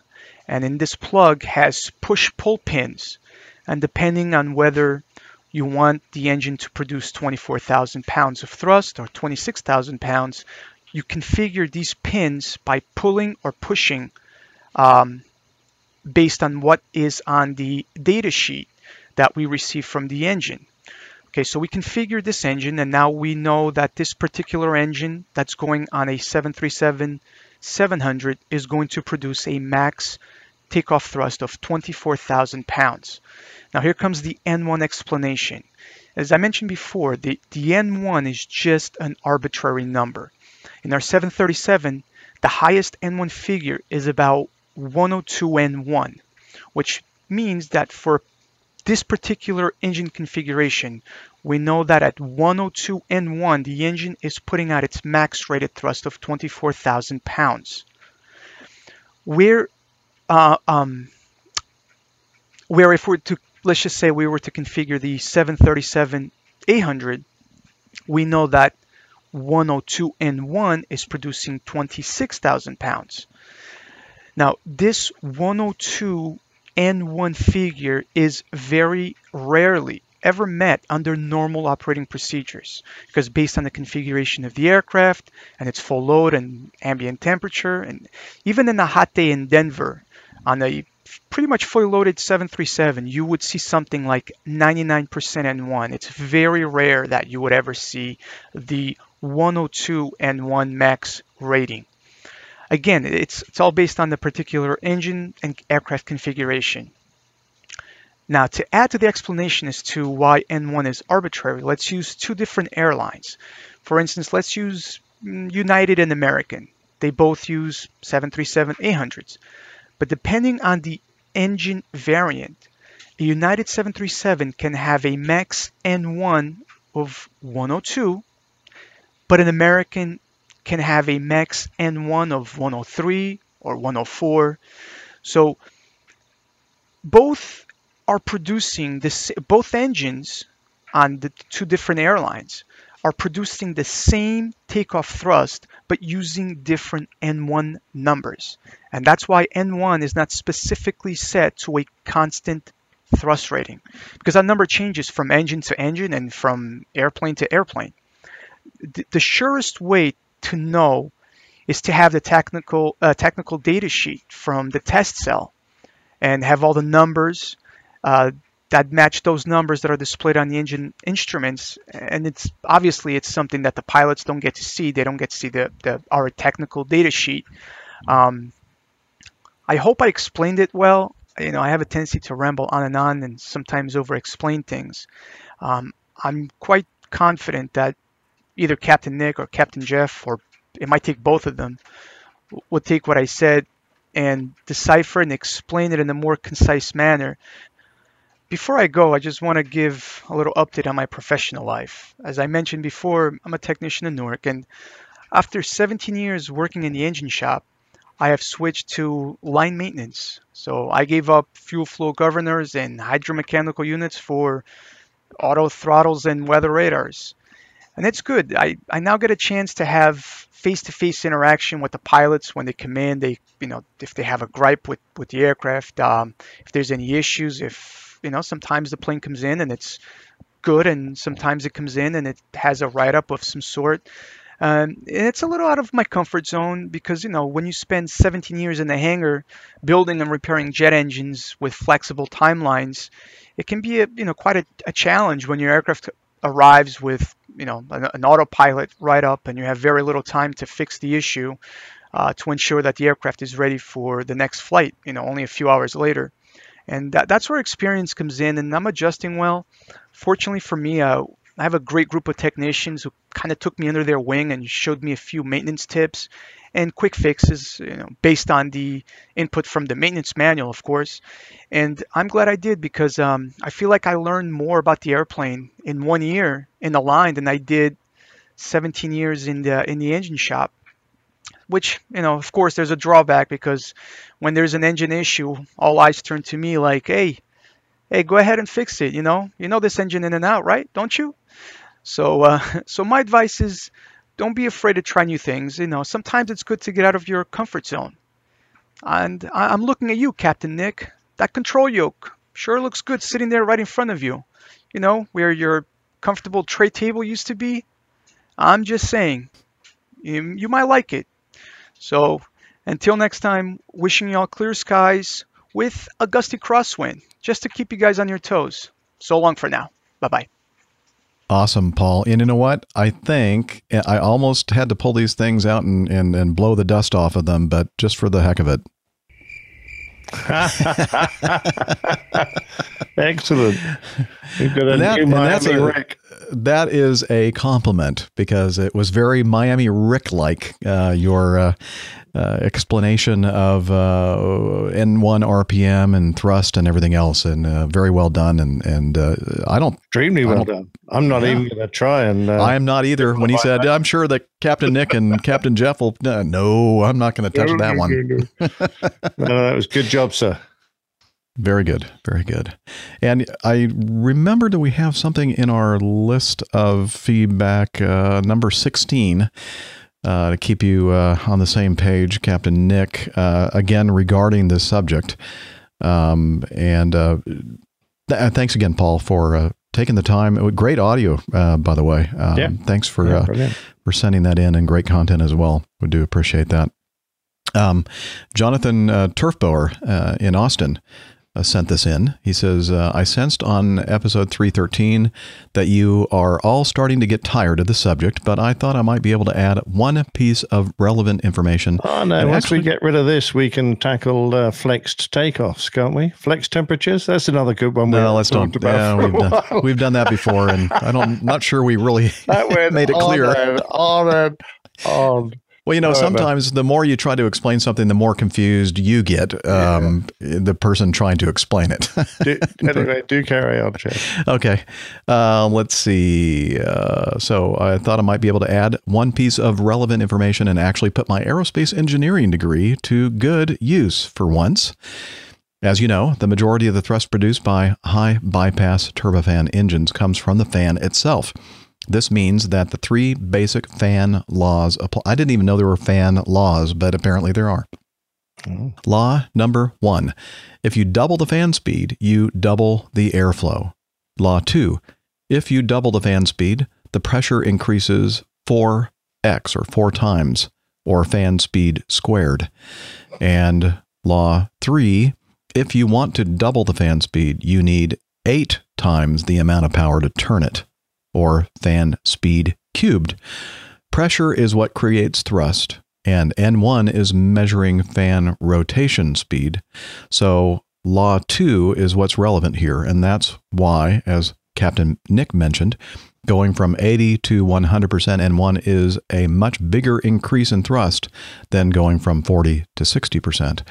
Here's a link to a graph that helps visualize this. It shows N1 versus thrust for a CFM 56 from a 737. And I went ahead and uh, copied and pasted that chart for us to look at, Nick. And uh, again, it's a logarithmic uh, kind of a line or, uh, yeah, graph that basically shows you the first, um, well, I guess until you get to about 75%. Uh, from 75% to 100%, you're getting, um, you know, at, uh, half the power. Um, so uh, from zero to 75%, you're getting that first 50% of thrust.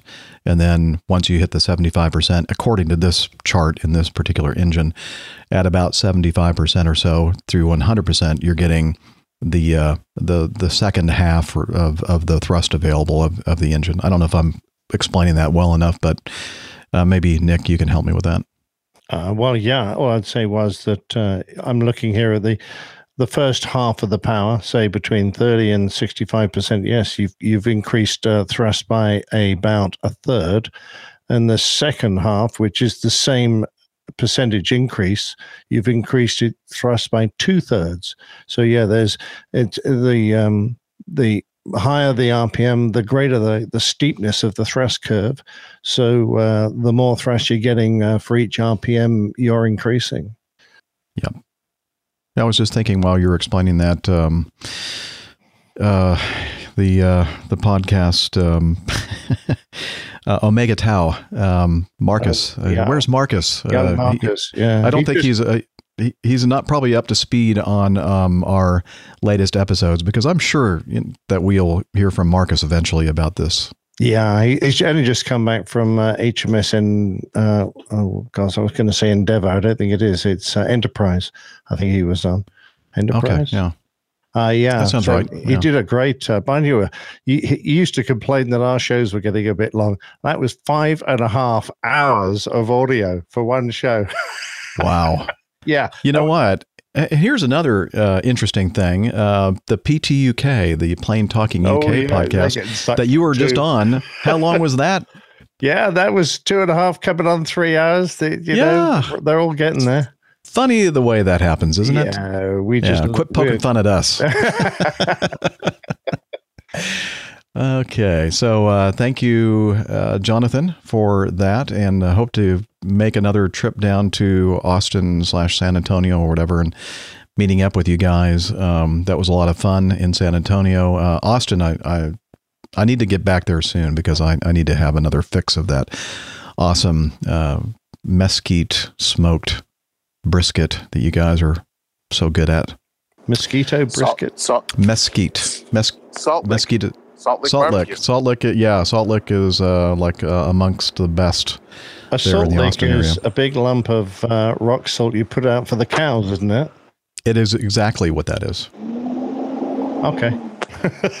Wow, Dana, uh, watch watch the foot, man. Watch the throttle.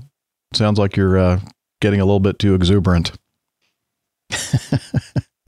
Either that, or you just rolled off No, the road. no, that's that's the bus. That that's the bus. That's the bus. oh, you're on the bus now. Okay, cool. Wow, we're having an exciting time, aren't So we? I'm still here listening. Yeah, okay, here great, listening. great. And then the people around you. Are you on the bus itself? Just getting on right now. Gotcha. Okay. And now people are going to be looking at, at at him going, what the heck is this guy doing? Okay. Um, so thank you, Paul De Silva and Jonathan Turfboer for uh, the hopefully the last bit of information regarding N1 versus thrust for a while anyway. so, um, To- Tommy. Oh, you know, we uh, meet up that uh, last minute, not planned for meetup that uh, we had in Houston a few weeks back. Um, I met up with several great members of the APG community, one of them being Tommy. And uh, he was sitting right next to me there, and he was filling us in on his uh, progress, his piloting progress. And he writes Hi, Jeff. Met you the last time you were down here in Houston at the APG meetup, and I told you that I finished the ground portion of the commercial pilot rating and was waiting to do the flight portion. I wanted to write in and let you know that three reschedules later, due to weather, I finally finished the flight portion out at Hooks, uh, Kilo Delta Whiskey Hotel, this past Saturday, 3 3 2018. I'll be moving on to CFI initial in a couple of weeks and looking forward to continuing this journey.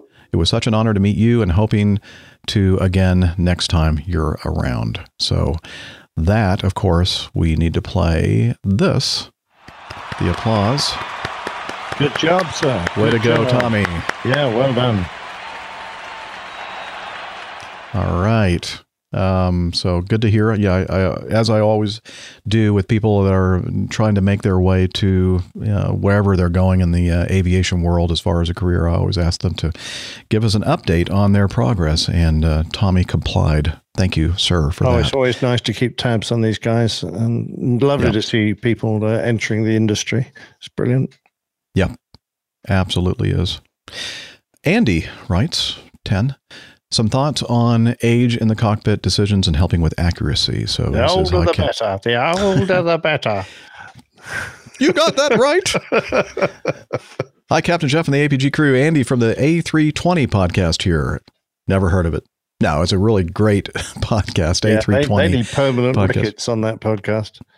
Yeah, and uh, we got to meet um, Andy at the uh, gathering, right?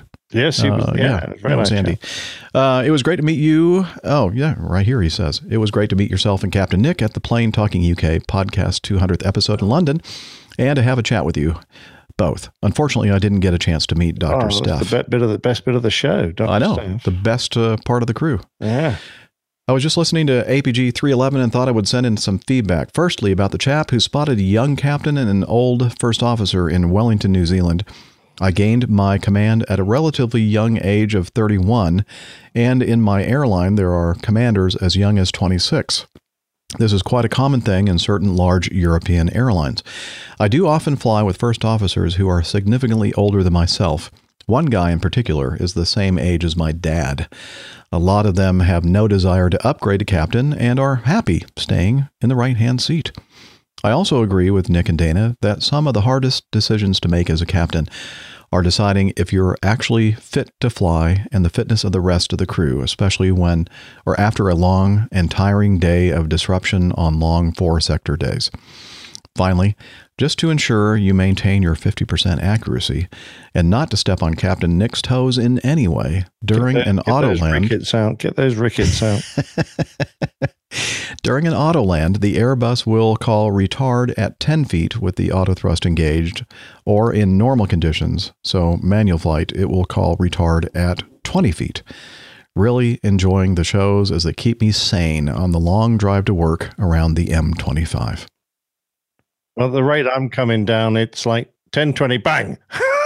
it's, it's all the same. I 10 feet, tell. 20 feet, there's no difference. Yeah, it's all a blur, those call outs. Can't talk fast enough. Oh man.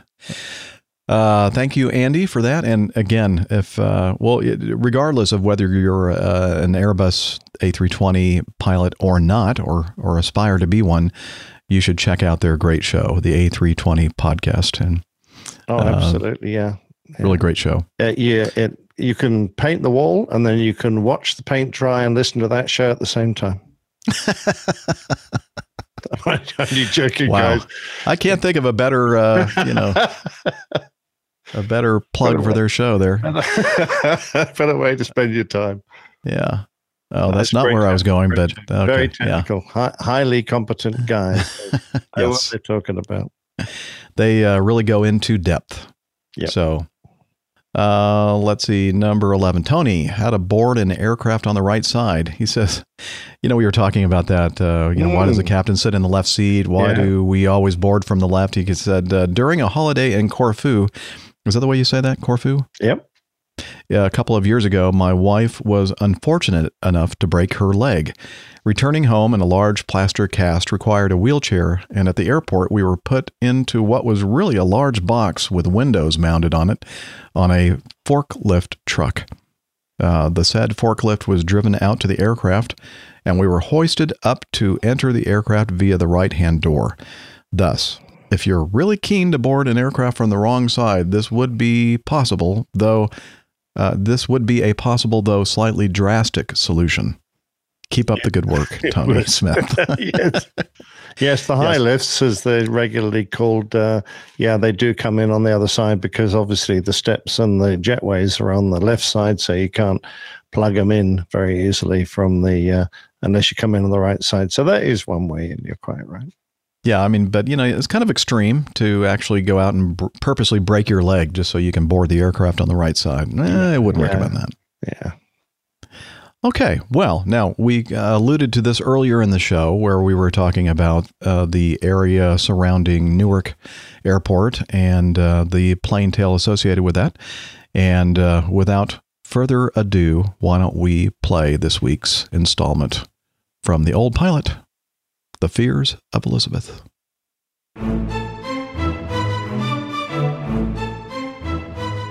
The Old Pilot's Plane Tales The Fears of Elizabeth. We have recently experienced the safest year in aviation history. Worldwide accident rates have fallen to the point where a single accident becomes headline news across the world, and even incidents which result in a perfectly safe landing become publicized and made into dramatic events. Imagine then what a furor would erupt should a single airport suffer three major crashes in three months, within a mile or two of each other in the same suburb. As unbelievable as it seems to us now, such a thing happened, and it wasn't in some third world country. It was in the United States. The airfield is the very one I shall fly to tomorrow, Newark International Airport near New York, and the suburb that was struck was the city of Elizabeth in New Jersey. The first accident occurred not long before Christmas, on the 16th of December 1951. A Miami Airlines Curtiss C 46 Commando airliner was due to depart from Newark, bound for Tampa in Florida. The aircraft was a military conversion. Built towards the end of the war, it was powered by a pair of Pratt & Whitney double wasp engines, one of which had been giving problems.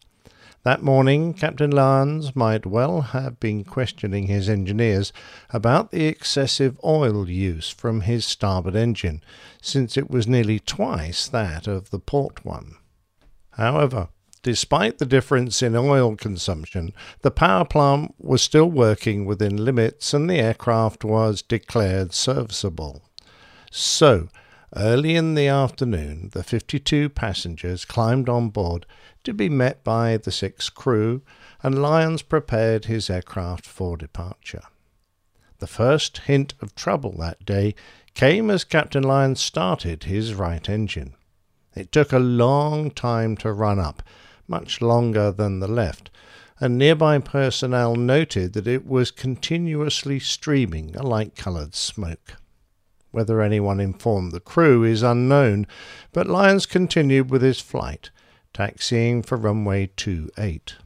The weather was good, with excellent visibility and a westerly wind of 20 knots. At 1502, takeoff clearance was received, and flight 1678 Mike took off. Almost immediately, the condition of the right engine began to cause alarm, but mainly from the ground. In the Newark Tower, controllers were alarmed at the trail of white smoke coming from the right engine, and as the aircraft climbed slowly away, the tower supervisor hit the airport crash alarm. The controllers put out a call for 1678 Mike to land any way possible, any way they wished. They were cleared back to the field. This was not acknowledged. A well meaning Miami Airlines captain on the ground watched the aircraft get airborne, and, mistaking the origin of the smoke, he phoned the tower at Newark to tell the crew to keep its gear down. He thought that the smoke must be coming from an overheated brake. Having previously raised their gear, the crew lowered again, a decision that almost certainly sealed their fate.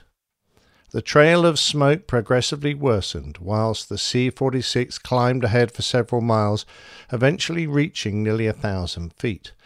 Then the colour changed to black, and flames burst from underneath the right engine nacelle. The crew started a gentle left turn, and witnesses stated that they were flying at a very low speed. The crippled aircraft, still streaming smoke and flames from its right engine, began to slowly descend, but then the fire appeared to go out. By now they were around three miles southwest of the airport and flying over the city of Elizabeth. Just as things seemed to be improving, the flames re-emerged and the aircraft seemed to reduce speed even further, with the right engine propeller turning only slowly. The C 46 was well placed for a safe landing with only a 60 degree turn and around 2 miles to cover to reach runway 06, but it was fast running out of height, being only around 200 feet. At this point, the aircraft rolled rapidly left until it reached 90 degrees of bank, and then it began to fall from the sky. The left wing tip struck the gabled end of a house. The C 46 continued to roll onto its back, and it struck an industrial building before plunging ahead into the bank of the Elizabeth River, coming to rest inverted in shallow water. With around 800 gallons of high octane fuel on board, a fierce fire developed instantly, which spread to the surrounding area. Fire appliances arrived quickly, but it took around 17 minutes to quell the blaze. All on board had been killed. Amazingly, there were no additional deaths, but one person in the vicinity was severely injured. The Civil Aeronautics Board conducted an inquiry and discovered that the problem originated with the number 10 cylinder of the right engine, which failed when the cylinder hold down studs having been improperly fitted, came loose. Damaged systems caught fire, which then became uncontrollable. It is likely that the crew only partially completed the fire drill in addition to making errors. For example, the first action of the fire drill, which was written on a cockpit placard, required the fuel, oil, and hydraulics to be shut off, none of which had been done ultimately appeared that the aircraft was mishandled and stalled in the turn whilst trying to turn back to the airfield. The low speed was probably due to the extra drag that came from the lowered undercarriage.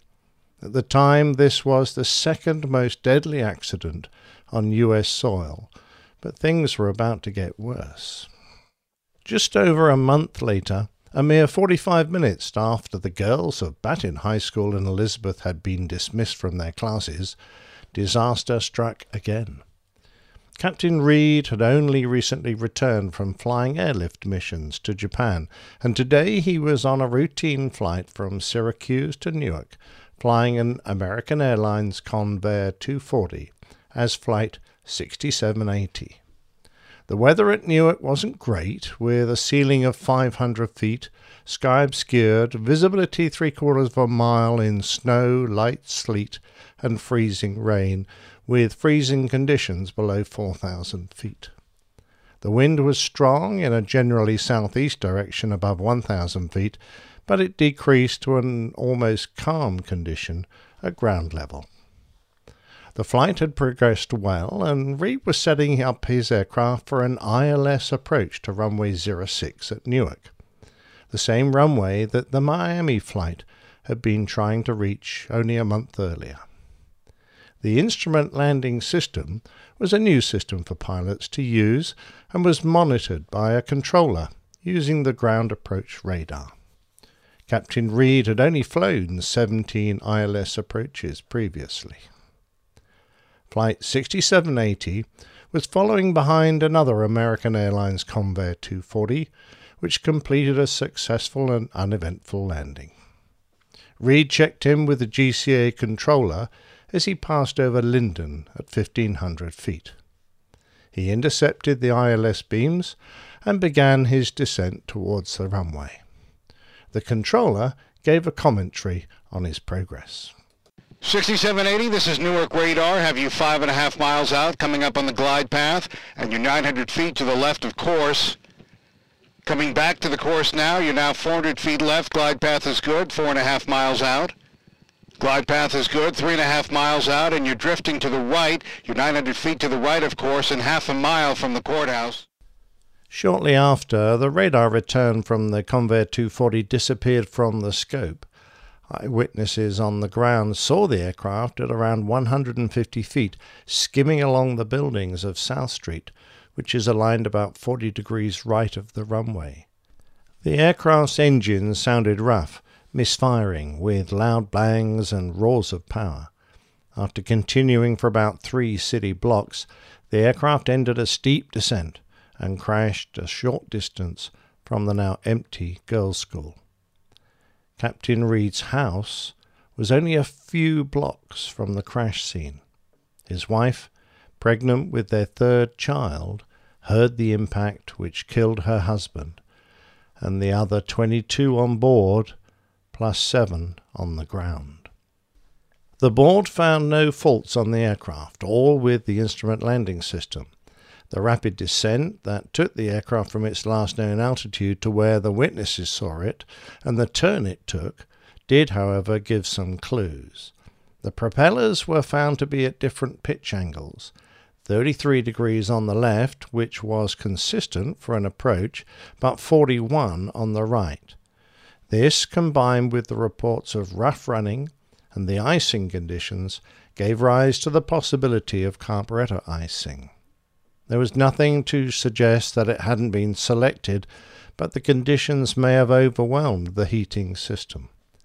Surging of a large displacement engine, particularly when at low speed and with drag devices deployed, may well have explained the large deviation from the correct flight path. This was the very first Convair 240 to crash, and despite an extensive investigation, the board determined that the evidence was inconclusive. However, it seemed that the city of Elizabeth was cursed. Dismayed by two disasters in his city so close together, according to a newspaper account, the mayor of Elizabeth, James T. Kirk, issued a demand for the relocation of Newark Airport to remove an umbrella of danger from the city. Having invested a large amount of money in the airport, the New York Port Authority refused. Just three weeks later, it was the turn of National Airways Flight 101. This modern four engine Douglas DC 6 was departing Newark bound for Miami. It was just past midnight when the Newark controllers cleared National 101 to take off from runway 24. On the aircraft were 59 passengers and a crew of four. Captain Foster was an experienced man with over 11,000 hours and more than 1,000 on type. He and his crew picked up their aircraft at Idlewild, now JFK Airport, and positioned it to Newark before embarking their passengers for the non-stop flight to Miami. Opening up the throttles of their four mighty Pratt & Whitney double wasp engines, they accelerated into the night and climbed out normally. Then the controllers saw the aircraft suddenly lose height and veer to the right. They called Flight 101, asking if it was all right. The crew replied that they had lost an engine and were returning to the field. Losing one of four engines wouldn't normally be life threatening, but the aircraft continued to descend in a right hand spiral until the controllers lost sight of it. A few minutes later, having lost radio contact with the DC 6, the tower personnel saw the ominous sight of a large fire growing in Elizabeth near the intersection of Scotland Road and Westminster Avenue. Flight 101 had crashed. Of the 63 passengers, remarkably 33 survived, along with the flight attendant, but all the cockpit crew perished.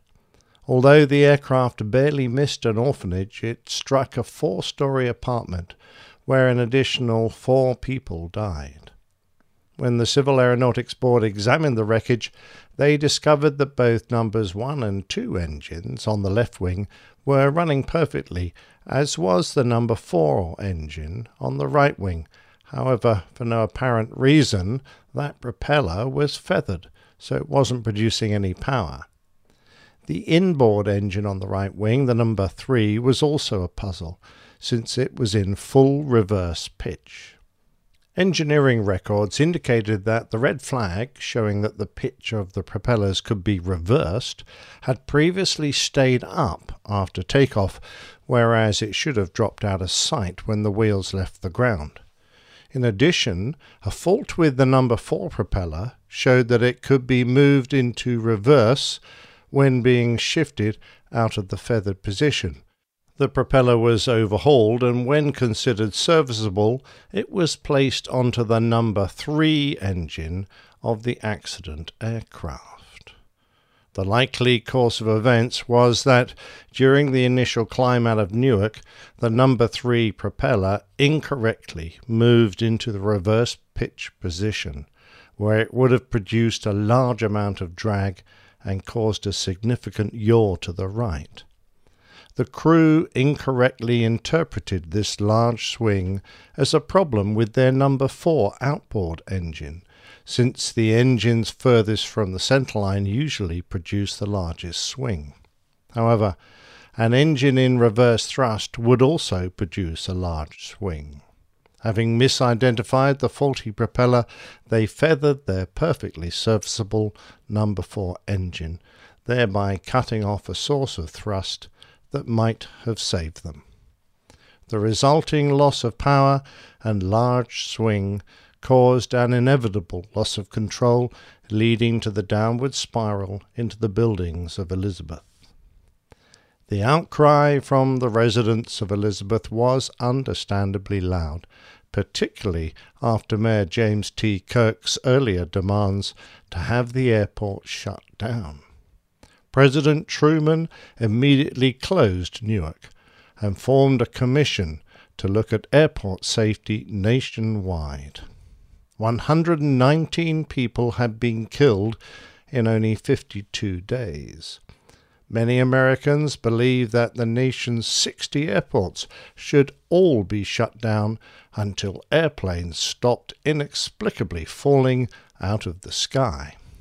However, the New York Times supported commercial aviation, and in the editorial The Airport Problem, they said, It's not possible to remove landing fields to entirely uninhabited areas. To do so would destroy the very value of air transport. The airplane is here to stay.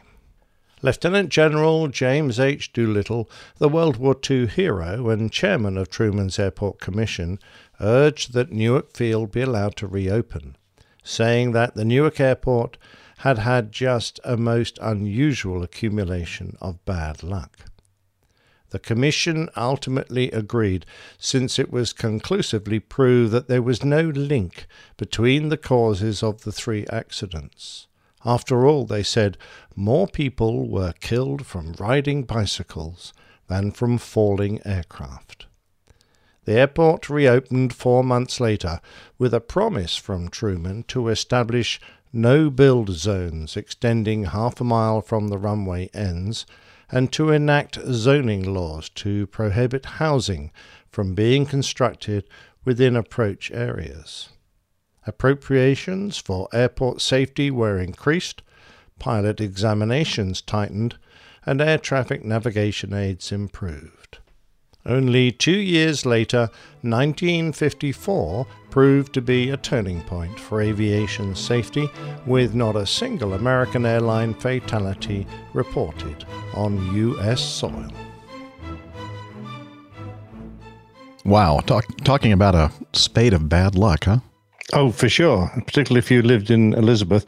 Mind you, after that third one, it probably would have been a good place to go buy a house because we all, we all know bad things happen in threes. So they were going to be safe after that, weren't they? I thought that was excellent. And by the way, I picked up on one thing. James T. Kirk. Can anybody pick up on that one? Oh, oh Yeah, yeah. man. I think everybody did. There've actually been I'm- quite I'm a few of, few of those. Uh, you had a James T. Kirk, who was uh, quite a, a famous officer in the Civil War, and you had a James Kirk, who was a commander of a, a United States warship uh, during the Second World War. And then one of a international, international, uh, uh, not international, but uh, um, galactic starship called the Enterprise. Yep. Exactly right. So cool. So, how is everything going for you, uh, Dana? Are you in the lounge or what? Yep, in the lounge, uh, just uh, heading to uh, heading to the gate here shortly. Just stopped at the ATM. They're logged in, and I'm seeing a lot of black, white, and gold down here. Well, excellent. Well, hope you have a safe trip. Yeah, enjoy yourself and uh, earn some money. Well, yeah, I'm, I'm, I'm sorry you had to had to leave, but yeah, money talks, especially with the bills. You gotta gotta pay them. I think you mean uh, the uh, the company is the company is calling, and uh, and uh, the chivalrous Dana is uh, is is there to provide his services. Yes, of course. My services are well, well, uh, are much wanted. So here I am. That's what we hear. That's what she said. I'm still here, so I'm gonna be listening still. Okay, excellent. Uh, let's see. So that was our plane tales. Anything else to uh, say to wrap that up, uh, Nick? No, no, it's just that uh, you know I was amazed how many pilot errors occurred during those accidents. When you think about it, I mean the uh, C forty six guys never even started the uh, engine fire checklist. Um, the uh, the last guys in the uh, um, the DC six they uh, they shut down or effectively shut down by feathering the wrong engine. Um, uh, the only guys that were probably caught out and it wasn't really their fault, although they wasn't uh, assured that they put the carburetor heating on, was the the poor guys um, that iced up on their ILS. But yeah, uh, that, that, you know, those were rough old days for for flying. There were a lot of accidents. Yeah, unfortunately, but everything is so much safer now. Uh, yeah, it is. All right. Uh, moving on to uh, Matthew, number 12. Hi there, APG crew. My name is Matthew, a pilot in training from Vancouver, Canada. I own a 1976 Cessna 150 to slowly putt around the Pacific Northwest. Also in the process of joining the Royal Canadian Air Force. I passed the pilot selection last year, and I'm working on a university degree. University degree now. Long time listener, first time caller. uh, anywho, I had a suggestion for Captain Nick for Plane Tales. I recommend an installment about Rear Admiral Albert O. Vorse Jr., a World War II naval aviator and ace. The reason I bring this up is that Paul Allen, Microsoft billionaire, just found the wreck of the USS Lexington yesterday, March 5th, at the time of writing. With the wreckage of the ship were several several aircraft, including Vorse's F-4F Wildcat, complete with victory markings. Also, a few episodes back, someone recommended coming coming to the Abbotsford Air Show. I second that motion. I guess Abbotsford uh, is some somewhere uh, on the outskirts of Vancouver, Canada. Uh, thanks for all the hard work you all put into the podcast. Really keeps me motivated and enthusiastic throughout my flight training when things get tough. Sincerely, Van City Matt.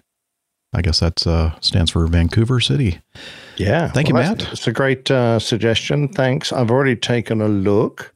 And I have to produce one in the next couple of days. So uh, uh, it's quite topical, isn't it? I saw those pictures. They were in the um, London Times uh, newspaper, which I get daily, uh, and really clear. I mean, crystal clear. And I was amazed uh, how clean the side of the aircraft were. You could see the uh, the, the painted uh, silhouettes of uh, the Japanese aircraft that uh, Vorse had shot down uh, on the side of his aircraft. So I, uh, I, I thought it was a great picture.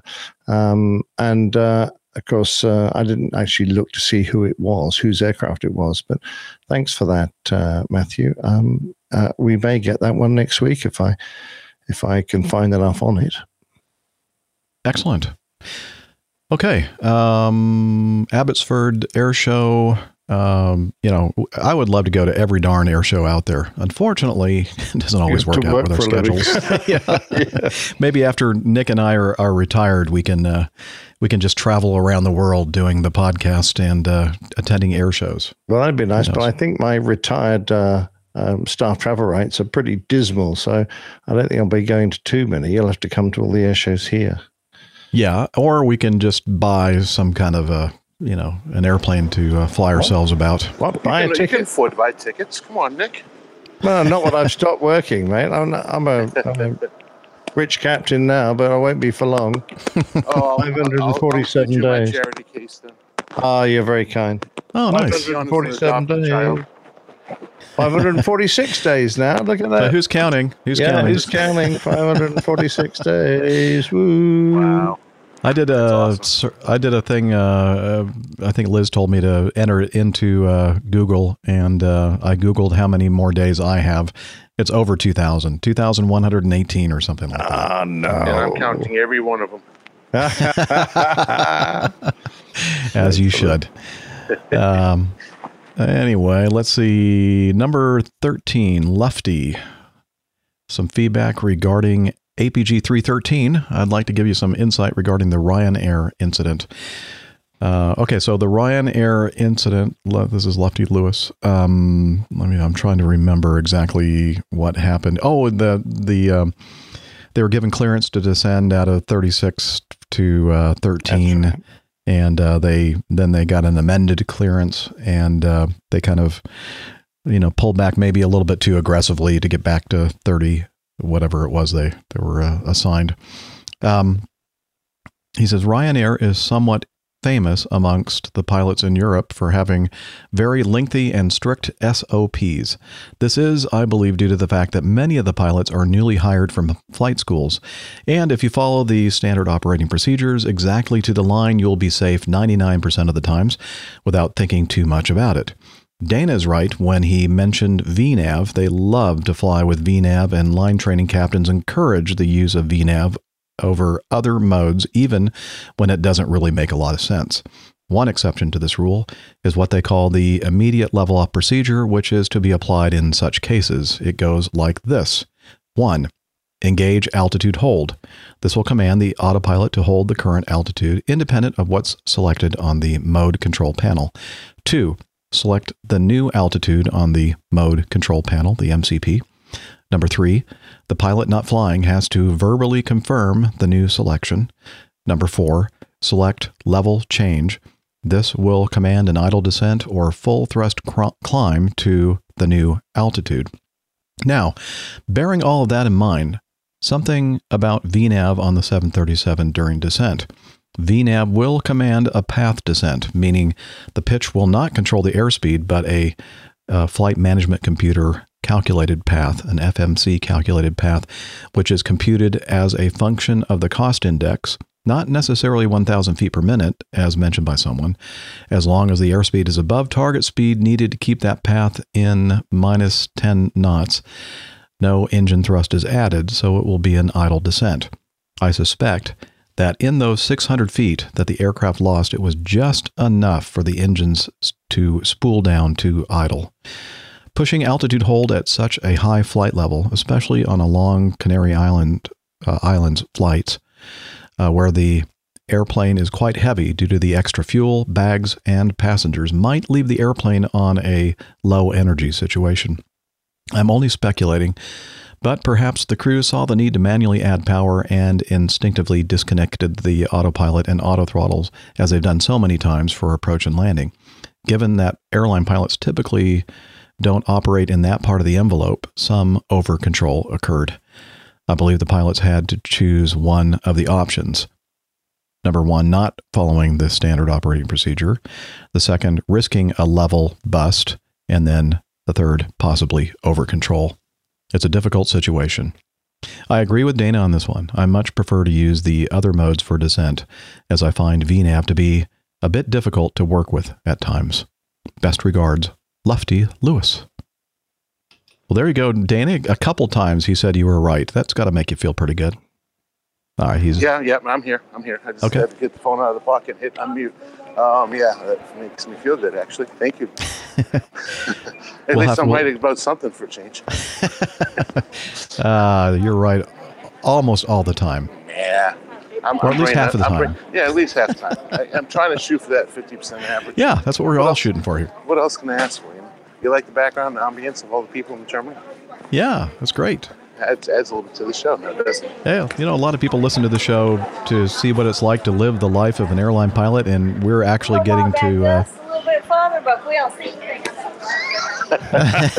and the ground uh, agent shouting at you. No, it was actually a customer. it's someone with a with a very thick Southern accent. I think so. yeah. Yeah, so. Anyway, uh, yeah, so it's cool. Yeah, that's. Uh, thank you, thank you for that uh, feedback, and thank you for agreeing with me. That feels uh, feels pretty good. And I also agree. Um, I hardly ever. Well, I mean, I, No, I use VNAV in the appropriate places and times, but uh, I I don't uh, use it a heck of a lot. Uh, not the I don't do it the way that they're training the new guys to use it. But um, anyway, you know that's part of being a pilot, right? Uh, you have these tools, and uh, you use them to the best. Uh, you put the you, deploy them or use them the best you can. Well, it was talked about earlier in the show, kind of when we were talking about the difference between uh, fly-by-wire and fly-by-cable. I mean, it all comes down to the individual pilot, how they want to fly the airplane, how smoothly they operate it. It's really what it is. So, Yep. choices. All about choices, life. All right. Thank you, Lefty, for uh, putting your two cents in uh, toward uh, that particular incident on Ryanair. All right. Uh, continuing on, 15. Vaughn. Thanks for the comprehensive answer to my query on the allocation of pilot duties in episode 308. I did not anticipate the lengthy rant from Captain Dana on problems that he had experienced on a recent trip prior to that episode, but it was a good illustration of the impact that poor decision making by a captain can have on a first officer. I just wanted to add my thanks to those of others for the excellent crew log from Captain Nick concerning the poor weather preparations prior to recent departure from Boston. Captain Nick's detailed account gave me an insight into the careful planning and procedures that are necessary prior to departing in extreme weather. Having to make difficult decisions in deteriorating conditions with the pressure and constraint of time increases my admiration for the professionalism of airline crews. I'm really enjoying the podcasts, so thank you and all the APG crew for continuing to provide entertaining and informative programs for the community. Keep up the good work, and if you and the crew are revisiting Farnborough this year, I will look forward to a meetup. Thanks again, Vaughn Turney from Ascot, UK. And he is, says, uh, AKA, also known as AAA, which stands for Aging Av Geek from Ascot. Uh, there you go. Uh, did you know that Ascot was uh, one of the Royal Air Force's call signs for their long range transport aircraft? No, I did not. So if you hear an Ascot flying around, that'll be a Royal Air Force aircraft. Now, uh, a piece of clothing um, that some people sometimes wear around their neckline is called an ascot. Does it have anything to do with this town and its name? It may well do uh, have something to do with Ascot races. Um, you're talking about a cravat, but uh, Well, an no, Ascot may be okay. another name for it or another way to wear we it. call them ascots, I think. All right. Here, let me do a quick search in the book of knowledge. Uh, Neville uh, writes Ascot equals posh. Oh, the uh, Spice Girls? uh, and posh uh, does not name mean port out starboard home. So I'll just uh, make sure that people know that. Hey, Jeff, how do you even know about Spice Girls? Uh, because I have a daughter who is 30 years old. Gotcha. And when she was uh, uh, preteen or whatever. uh, wow, what's that noise? Not sure I want to know. Um, He's in let's the see. toilet now. Pretty close. Uh, uh, okay. What? Oh, probably the, the the cockpit of the MD-88. Same difference. Gets a little messy in there. Uh, an ascot tie or ascot or hanker tie is a neckband with wide pointed wings, traditionally made of pale gray patterned silk, and it's a formal tie. Uh, let's see. Does it say where this came from? It's a it, it descended from the earlier type of cravat, widespread in the early 19th century, most notably during the age of Beau Brummel, made of heavily starched linen and elaborately tied around the neck. Okay, I'm looking for. Oh, the okay, here we go. The Royal Ascot Race meeting at the Ascot Racecourse gave the Ah, Ascot its go. name. I was right then. Yes, Came from the races. Excellent. Because they all dress up in uh, their grey toppers and uh, grey. Uh, I'm not quite sure if they're grey, but they usually wear morning coats and uh, and these lovely grey cravats with a pin through. But uh, they're the fancy people. Oh yes, like all the people that you live around and Oh, if only. No. your uh, sprawling country estate. And Yeah. In the in, in the English country land. I don't know. I don't know where I'm going with that. Yep. That's the place. Yeah, English country it. land. Just rolls off the tongue. Not. Okay, uh, continuing on, James. Uh, let's see. Hi, Jeff and the crew. James Devoy here, native of Prestwick, Scotland, uh, currently residing in Dunwoody, Atlanta. Well, I never. Prestwick was where I uh, did my commercial instrument rating, my first one that I had to pay for myself before I became uh, uh, joined Acme Red. Oh, interesting. Uh, he's currently residing in Dunwoody, Atlanta, uh, Georgia, for a wee while. I'm a short time private pilot license holder, passed my EASA UK private in September 2016 in Poznan, Poland. Is that the one you would say? No, never heard of that place. I hadn't either. Uh, long story, long story. Why there? But mainly to do with UK weather, lack of training aircraft, and my ATC not allowing circuits on the few good weather days due to loads of you commercial guys using Prestwick for circuits in their shiny new Dreamliners. anyway, I now have around 130 hours and currently flying a rental PA 28 out of PDK. I believe just down the road from Captain Jeff. Yeah. Well, I never. Excellent. PDK. In fact, I just flew in and out of there about a couple weeks ago with uh, with Stephen Ivy. Ah, yes, of course. Uh, it's been an interesting experience. So many small differences in VFR flying in USA compared to Europe. Right engine. Fire left engine. Oh, Dana's having a time there. Hang on to it, Dana. You can do it. Just do the procedures. Put it down. Declare an emergency. Mayday, Mayday, Mayday. That was the. Uh, he's Do you actually the, get uh, a bitching Betty on that one? That's Oh, yeah. amazing. We don't get. you know, the Betty. airplane's not as ancient as you think it is. It actually one of the cabin crew has to come in it and has do that. it has Yeah, EFIS, it has uh, an FMC, it has uh, uh, EICAS. We're going to get the whole nine yards now. I think so. Now we need to hear overspeed. Apparently, Come not. on, overspeed. I'm just trying to work out how this, he's doing this with his microphone turned off. I don't know. Okay, uh, let's see. Where were we? Um, The, the great the great cell service that's here at the airport. It's unbelievable. If you can hear oh me. yeah, cell service is horrible uh, because there are so many people using the limited amount of bandwidth available. Um, you know, in the middle of the night, believe it or not, is really great. Most of us aren't flying at the Atlanta International Airport in the middle of the night. At least not me. Um, let's see. Uh, it's been an interesting experience. So many small differences in VFR flying in the United States compared to Europe. I used the reciprocal arrangement between the FAA and the CAA to obtain a U.S. Airman's certificate. That took nearly six months, and I've heard stories of it taking nearly a year. One of the requirements is that you have to visit in person a U.S. Flight Standards District office. That was reasonably easy for me as I was in the U.S. when I needed to make the visit. If you're in the UK, it would be a journey over the pond for literally a two minute interview. Interestingly, before I obtained the license, which, by the way, took another two months after the interview to arrive in the mail, I struggled to be able to fly in the USA without an instructor. I could not rent to as with my I could not rent to as with my I think just not rent as as with my UK EASA license, I couldn't obtain renter's insurance. Okay. Thank you. So I had to pay for an instructor to sit with me until the license came through. Now, that wasn't a bad thing. I had the foresight, anyway, to book three hours fam- familiarization with an instructor, so thankfully I did. So many things were different. First was the language on paper. We all speak English, but with my Scottish accent and the Georgia controller's accents, it was as if we were speaking two totally different languages.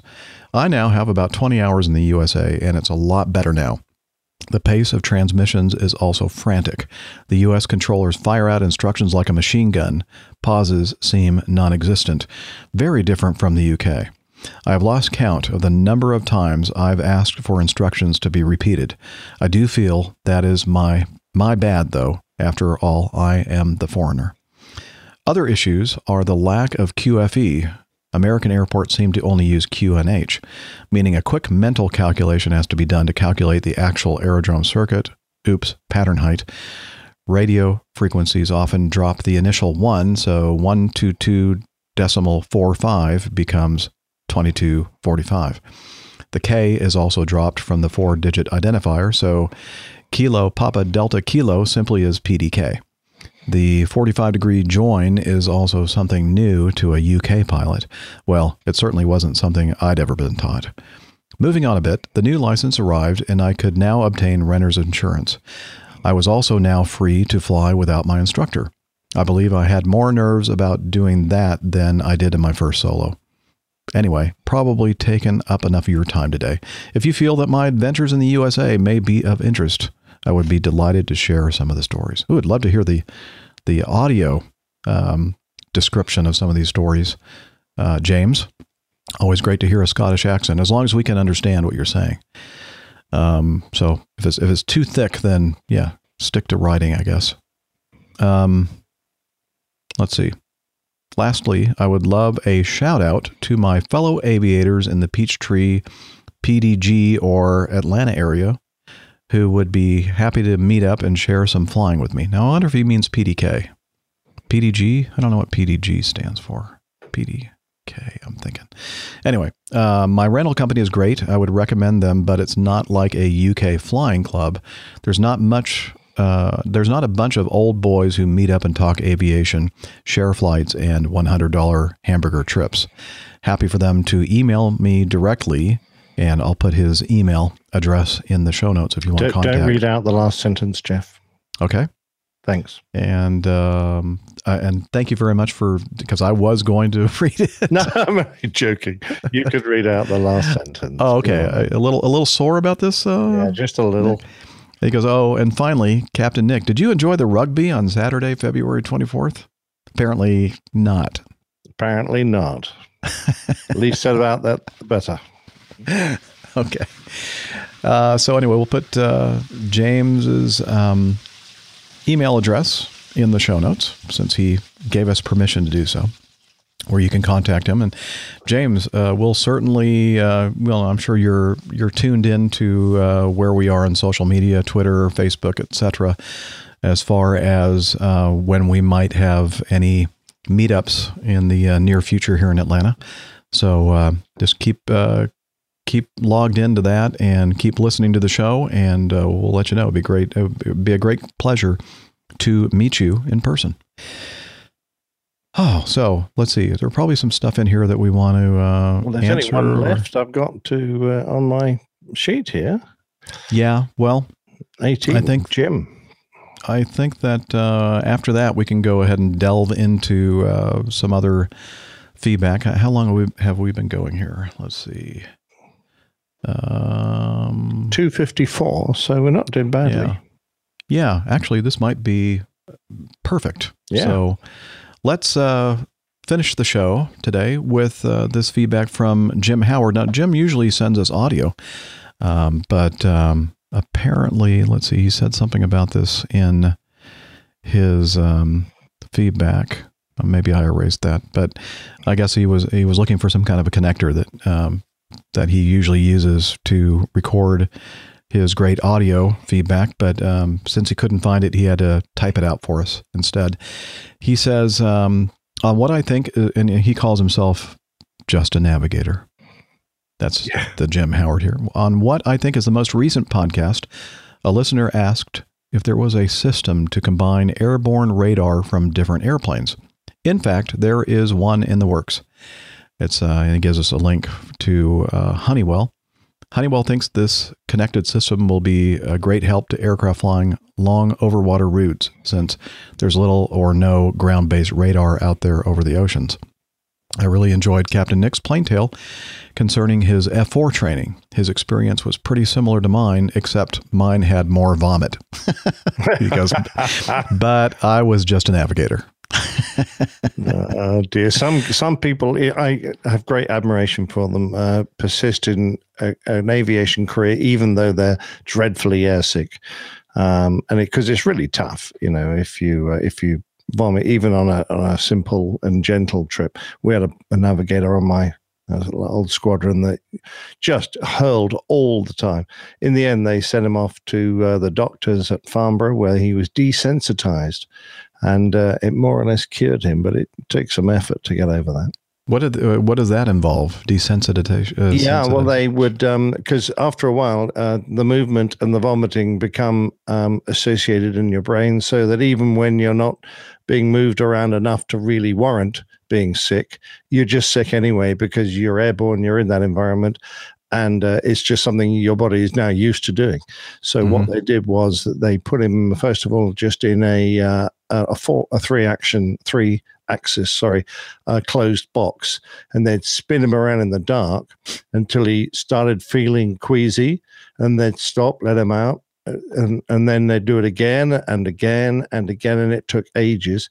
Uh, and each time getting him to the point where he was starting to feel queasy but not letting him vomit to try and work him out of there and then the second half of the training was actually flying him with a uh, a, a qualified doctor pilot in uh, a hunter, two seat hunter, uh, and who would stunt and bunt him, um, you know, aerobatics and the like, until again he started to feel queasy. Then they'd, they'd straighten level, sort him out, and teach him some exercises to you know straighten his head, and uh, he he got over it. So it was good. Well, that makes sense. You know, it used to be um, when we first started getting these smartphones, I could not, if I were in something that was moving, like a bus or a car, and, you know, not driving, of course, but uh, as a passenger and looking at the small little smartphone screen and doing things, I, I kind of felt a little queasy. And it took some time. I guess over time, I became desensitized to this mis um, connection between what my body was the the the messages that my body was sending to my brain that hey I'm moving, but the message that my eyes were sending to the brain were saying no I'm not, and you know causing that sickness reaction. Um, not not really. I wasn't vomiting or anything, but it, you know it was like I I had to put my phone down and look outside a bit, you know, to get a to feel better. And Yep. now Yep. it's like I can do it all the time. I guess I've been desensitized. Yeah, that that and possibly the picture on your phone if you've got a, a more recent one is is a bit better. Uh, I used to find it in the uh, my early 340 simulators, particularly taxiing on the ground, because the picture It uh, when you had a, a large rate of um, horizontal movement used to lag slightly behind the simulator. Uh, you'd feel completely disconnected because you, what you're seeing is not what you're feeling. It's it, and you go, "Whoa!" It used to make me disorientated. Didn't feel sick, but I just went, "Oh, it just it's not does not look right." I don't feel, you know, Mhm. it makes me feel weird. Uh, it's better now with the uh, you know modern uh, visuals, which are much sharper and uh, faster. But uh, in the old days, they were, it was a real pain, and it was only just really while taxiing around and line, lining up. Once you're airborne, the aircraft movement was slow enough for the simulator to sort of keep in sync with. That's interesting. Uh, every time I go into the sim, and maybe it's just a, a holdover from the earlier days, and the technology wasn't as as good as far as the visual display that we have. Um, but every time the guy or gal operating the sim, uh, like takes us from one position to another, or you know, like from one snapshot to another, they always you know, watch your eyes, watch your eyes, or look away, or whatever. I'm thinking, and it never bothered me, but I guess it bothers some people. Yeah, I, I used to I used to look down or close my eyes, uh, and partly because you've now got to completely reorientate yourself because you do get very absorbed in the simulator, and your your spatial awareness and your situational awareness have you in one spot, and then they freeze you and say, right, we're just going to zip you back now. We'll put you on ten miles finals, and we need to do a slightly different version of what you've just flown, and all of a sudden you've got to completely reorientate your body. It's it's I Mhm. find it horrid. Yeah. horrid. It, it um, yeah, it's not an easy thing to do. Um, but anyway, uh, we'll include a link to uh, that that uh, Jim sent us uh, regarding Honeywell's connected radar. And now this was um, dated the 26th of July, 2016. And it said that the Honeywell Weather Information Service is all about delivering the right information to pilots and dispatchers at the right time. Now we're working on adding even more capabilities to our award winning weather app by integrating and sharing weather conditions detected by other aircraft in flight. And uh, somewhere in here, I guess they're calling it the, uh, it's enabled by Honeywell's most advanced IntuVue RDR 4000 3D weather radar system that flies on leading commercial airliners. When connected radar becomes operational, Honeywell will be able to download weather hazard data from all participating IntuVue equipped aircraft, combine it with multiple other inputs, and make it immediately available to pilots and dispatchers using the Weather Information Service app. And they said they expect it to be operational in early early 2017. Cool. Now, I no, it's now early 2018. I'm not sure if this is actually operational yet or not. Maybe if you're listening to the show and you are flying a more modern airplane, perhaps uh, I would imagine this will probably be in use in um, the uh, corporate world before it is in the airline world. I'm guessing. So if you're listening to the show, you happen to fly an airplane that uses the Honeywell Weather Systems RDR 4000 3D weather radar system send us some feedback. Let us know how that, you know, if it actually is in use now and how it's working out. That'd be interesting to to hear. Mm, absolutely. I, I, mean, it must be pretty sophisticated because you can imagine if someone stuck some ground returns in there, how uh, that might uh, confuse the system. But if it's uh, a very sophisticated 3D radar, then that's unlikely to happen. It's likely to be able to filter out that sort of thing. Yeah. It'd be awesome to have that. You know, I don't know if you uh, your news casts in the UK have some of these sophisticated radar um, displays that they show you on the tube, where uh, you're you can see the the the storm and then they kind of turn it around and you can actually see like a cross section of the storm and, and present it in a three dimensional way. And I'm thinking, man, that would be really handy to have in an airplane. Oh, it would. No, I, I we don't tend to see that certainly on, on the TV regularly. But you guys suffer from a lot more weather phenomena, phenomena, phenomena that, uh, that, that really necessitates that form of technology, so that you can predict uh, twisters and uh, uh all the rest of the horrible things that happen in America. Amongst the many, many horrible things that happens in America. well, thank you. With that, With that, what a great note to end the show on. My second favorite country, folks. Oh, well, thank you.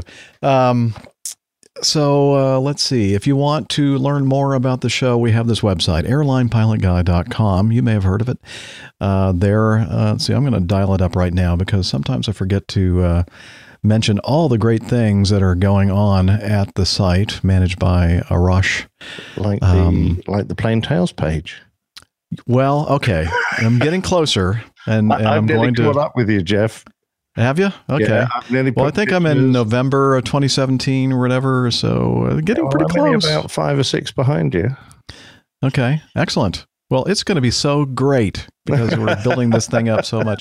Anyway, soon you'll go to the airlinepilotguy.com website and you'll see uh, as one of the uh, items on the uh, top menu uh, the Plane Tales page. But right now you can uh, hit the podcasts and listen to the shows. You can go to APG Live. Um, many people uh, access the live show via that link.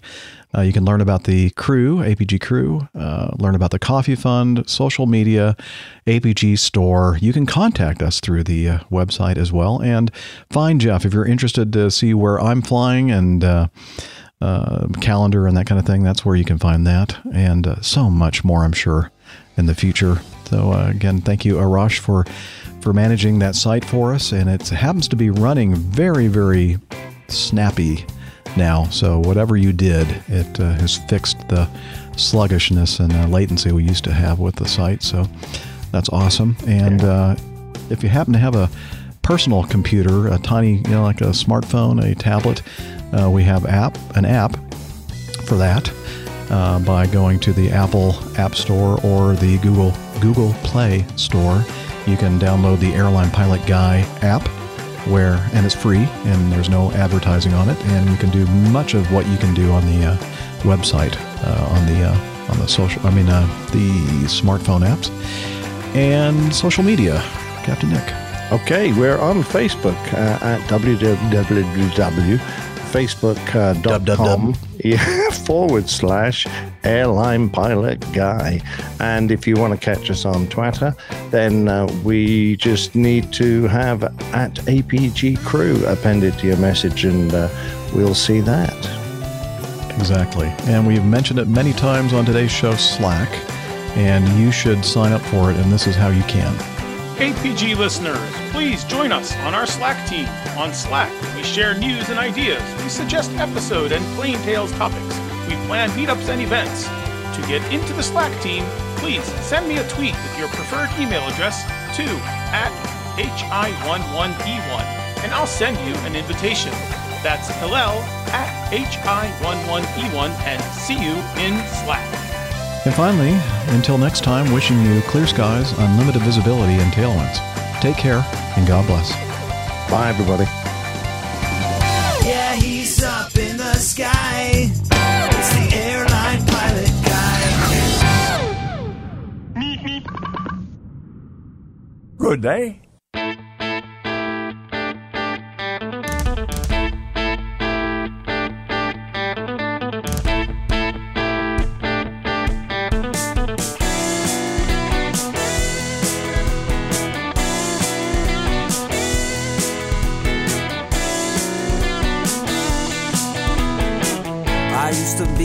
Such a good, good pilot till I started APG.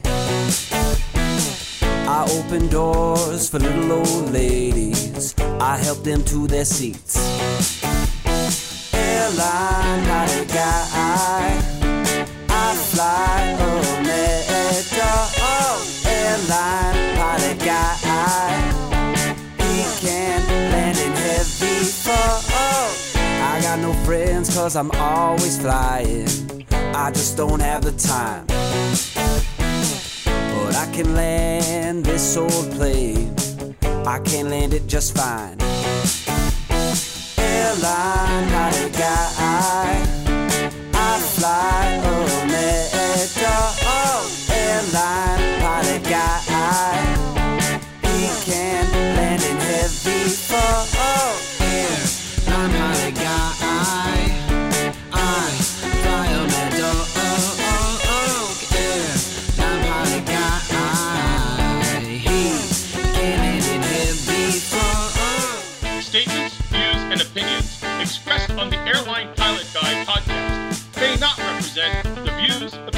Or policies of any airline, real or fictionalized, mentioned, implied, or accidentally slipped by any of the participants, guests, or feedback providers you may or may not have heard, may or may not believe you may have heard on this or any prior episode of the Airline Pilot Guy podcast. It ain't Boeing, I ain't going.